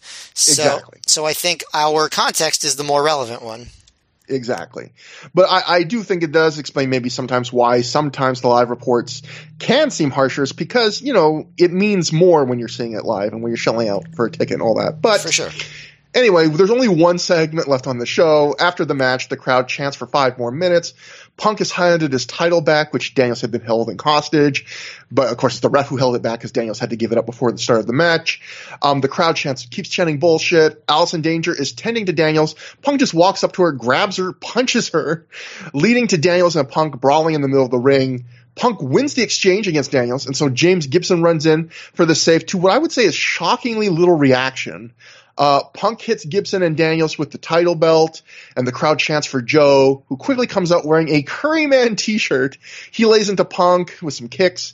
Punk very quickly retreats to the floor, and Joe chases him to the back. And it's kind of not a great ending, I would say, in the sense of we've seen this ending a lot, but usually there's some kind of hook for the next show. Like, Mick Foley saying you're going to have to defend on the next show, or Gibson, laying out Punk and saying, if you want, you better come fight me on the next show, or Daniels holding the belt hostage. And this time it's just a brawl and there's no segment. There's no real hook. It's just kind of like, it's over and here we go. Yeah. I was waiting for Taz's son Hook to come out too.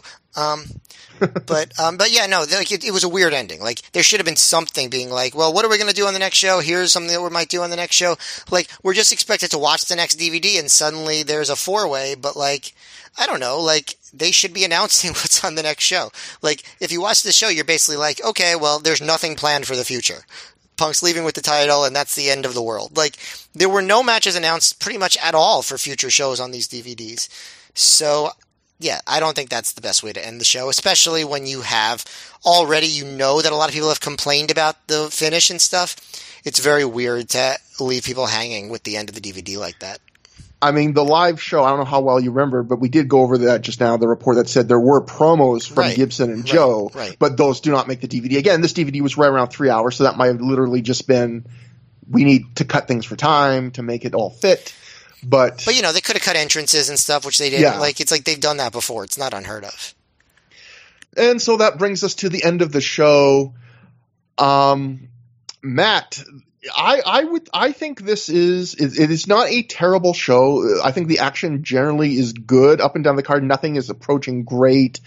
I do think, it's disappointing for the level of talent on the show. And I would say, in my opinion, of all the, we are, I believe, if we count the Summer of Punk storyline starting at Death Before Dishonor of this year and being a 7-show series, we're on show 5 of that storyline. I do think this is the weakest show of the 5, both in just terms of overall quality and in terms of feeling like a vital part of the storyline, I would say. Oh, yeah, for sure. It's the weakest of those. It's one of the weaker shows of the year, honestly. But still pretty good. Like, I mean, I thought that everything after intermission was very entertaining. I thought pre-intermission was pretty bad, honestly. I didn't like any of the first 3 matches. I mean, I liked the 6-man okay, but didn't hold up great for me, like as far as like in terms of compared to what I thought of it live. And I really hated all the Nana and Jade Chung stuff. Just hated it. So that first half of the show was a big thumbs down for me, but the second half was a pretty big thumbs up, honestly. Like not a huge one, no great matches, but solidly entertaining up and down. And I think in the long term, all the booking was good. See, I think I like the first half a bit more than you, but I think mostly we're on the same page. And it's 2005 Ring of Honor, where I think the floor has never been higher, and maybe they don't hit the ceiling quite as often. But like, even when things are disappointing, they're still fairly good, enjoyable. And even this show, as far as the disappointment goes, I still, like you said, the top half of the show is pretty good, and. That brings us to plugs. If you want to contact us, through the years at gmail.com, THROH for through. We have a thread on the Pro Wrestling Only Plugs forum. If you want to contact us on Twitter, I am at Trevor Dame, D-A-M as in Mother E, and Matt is at Mayor MGF, same thing, M, not N. Next time on the show, we will be covering Redemption. This is a big one. It's finally, a lot of things are coming to the head. We are entering Punk's final double shot in Ring of Honor. Dayton, Ohio, CM Punk versus James Gibson versus Samoa Joe versus Christopher Daniels for the world title. This is a big one. And on top of that, Homicide wrestles Matt Hardy. We once heard recently Gabe say that no one would, you'd have to be an idiot to think the Ring of Honor fans would boo Matt Hardy. Well, we'll find out. Matt, we will find out.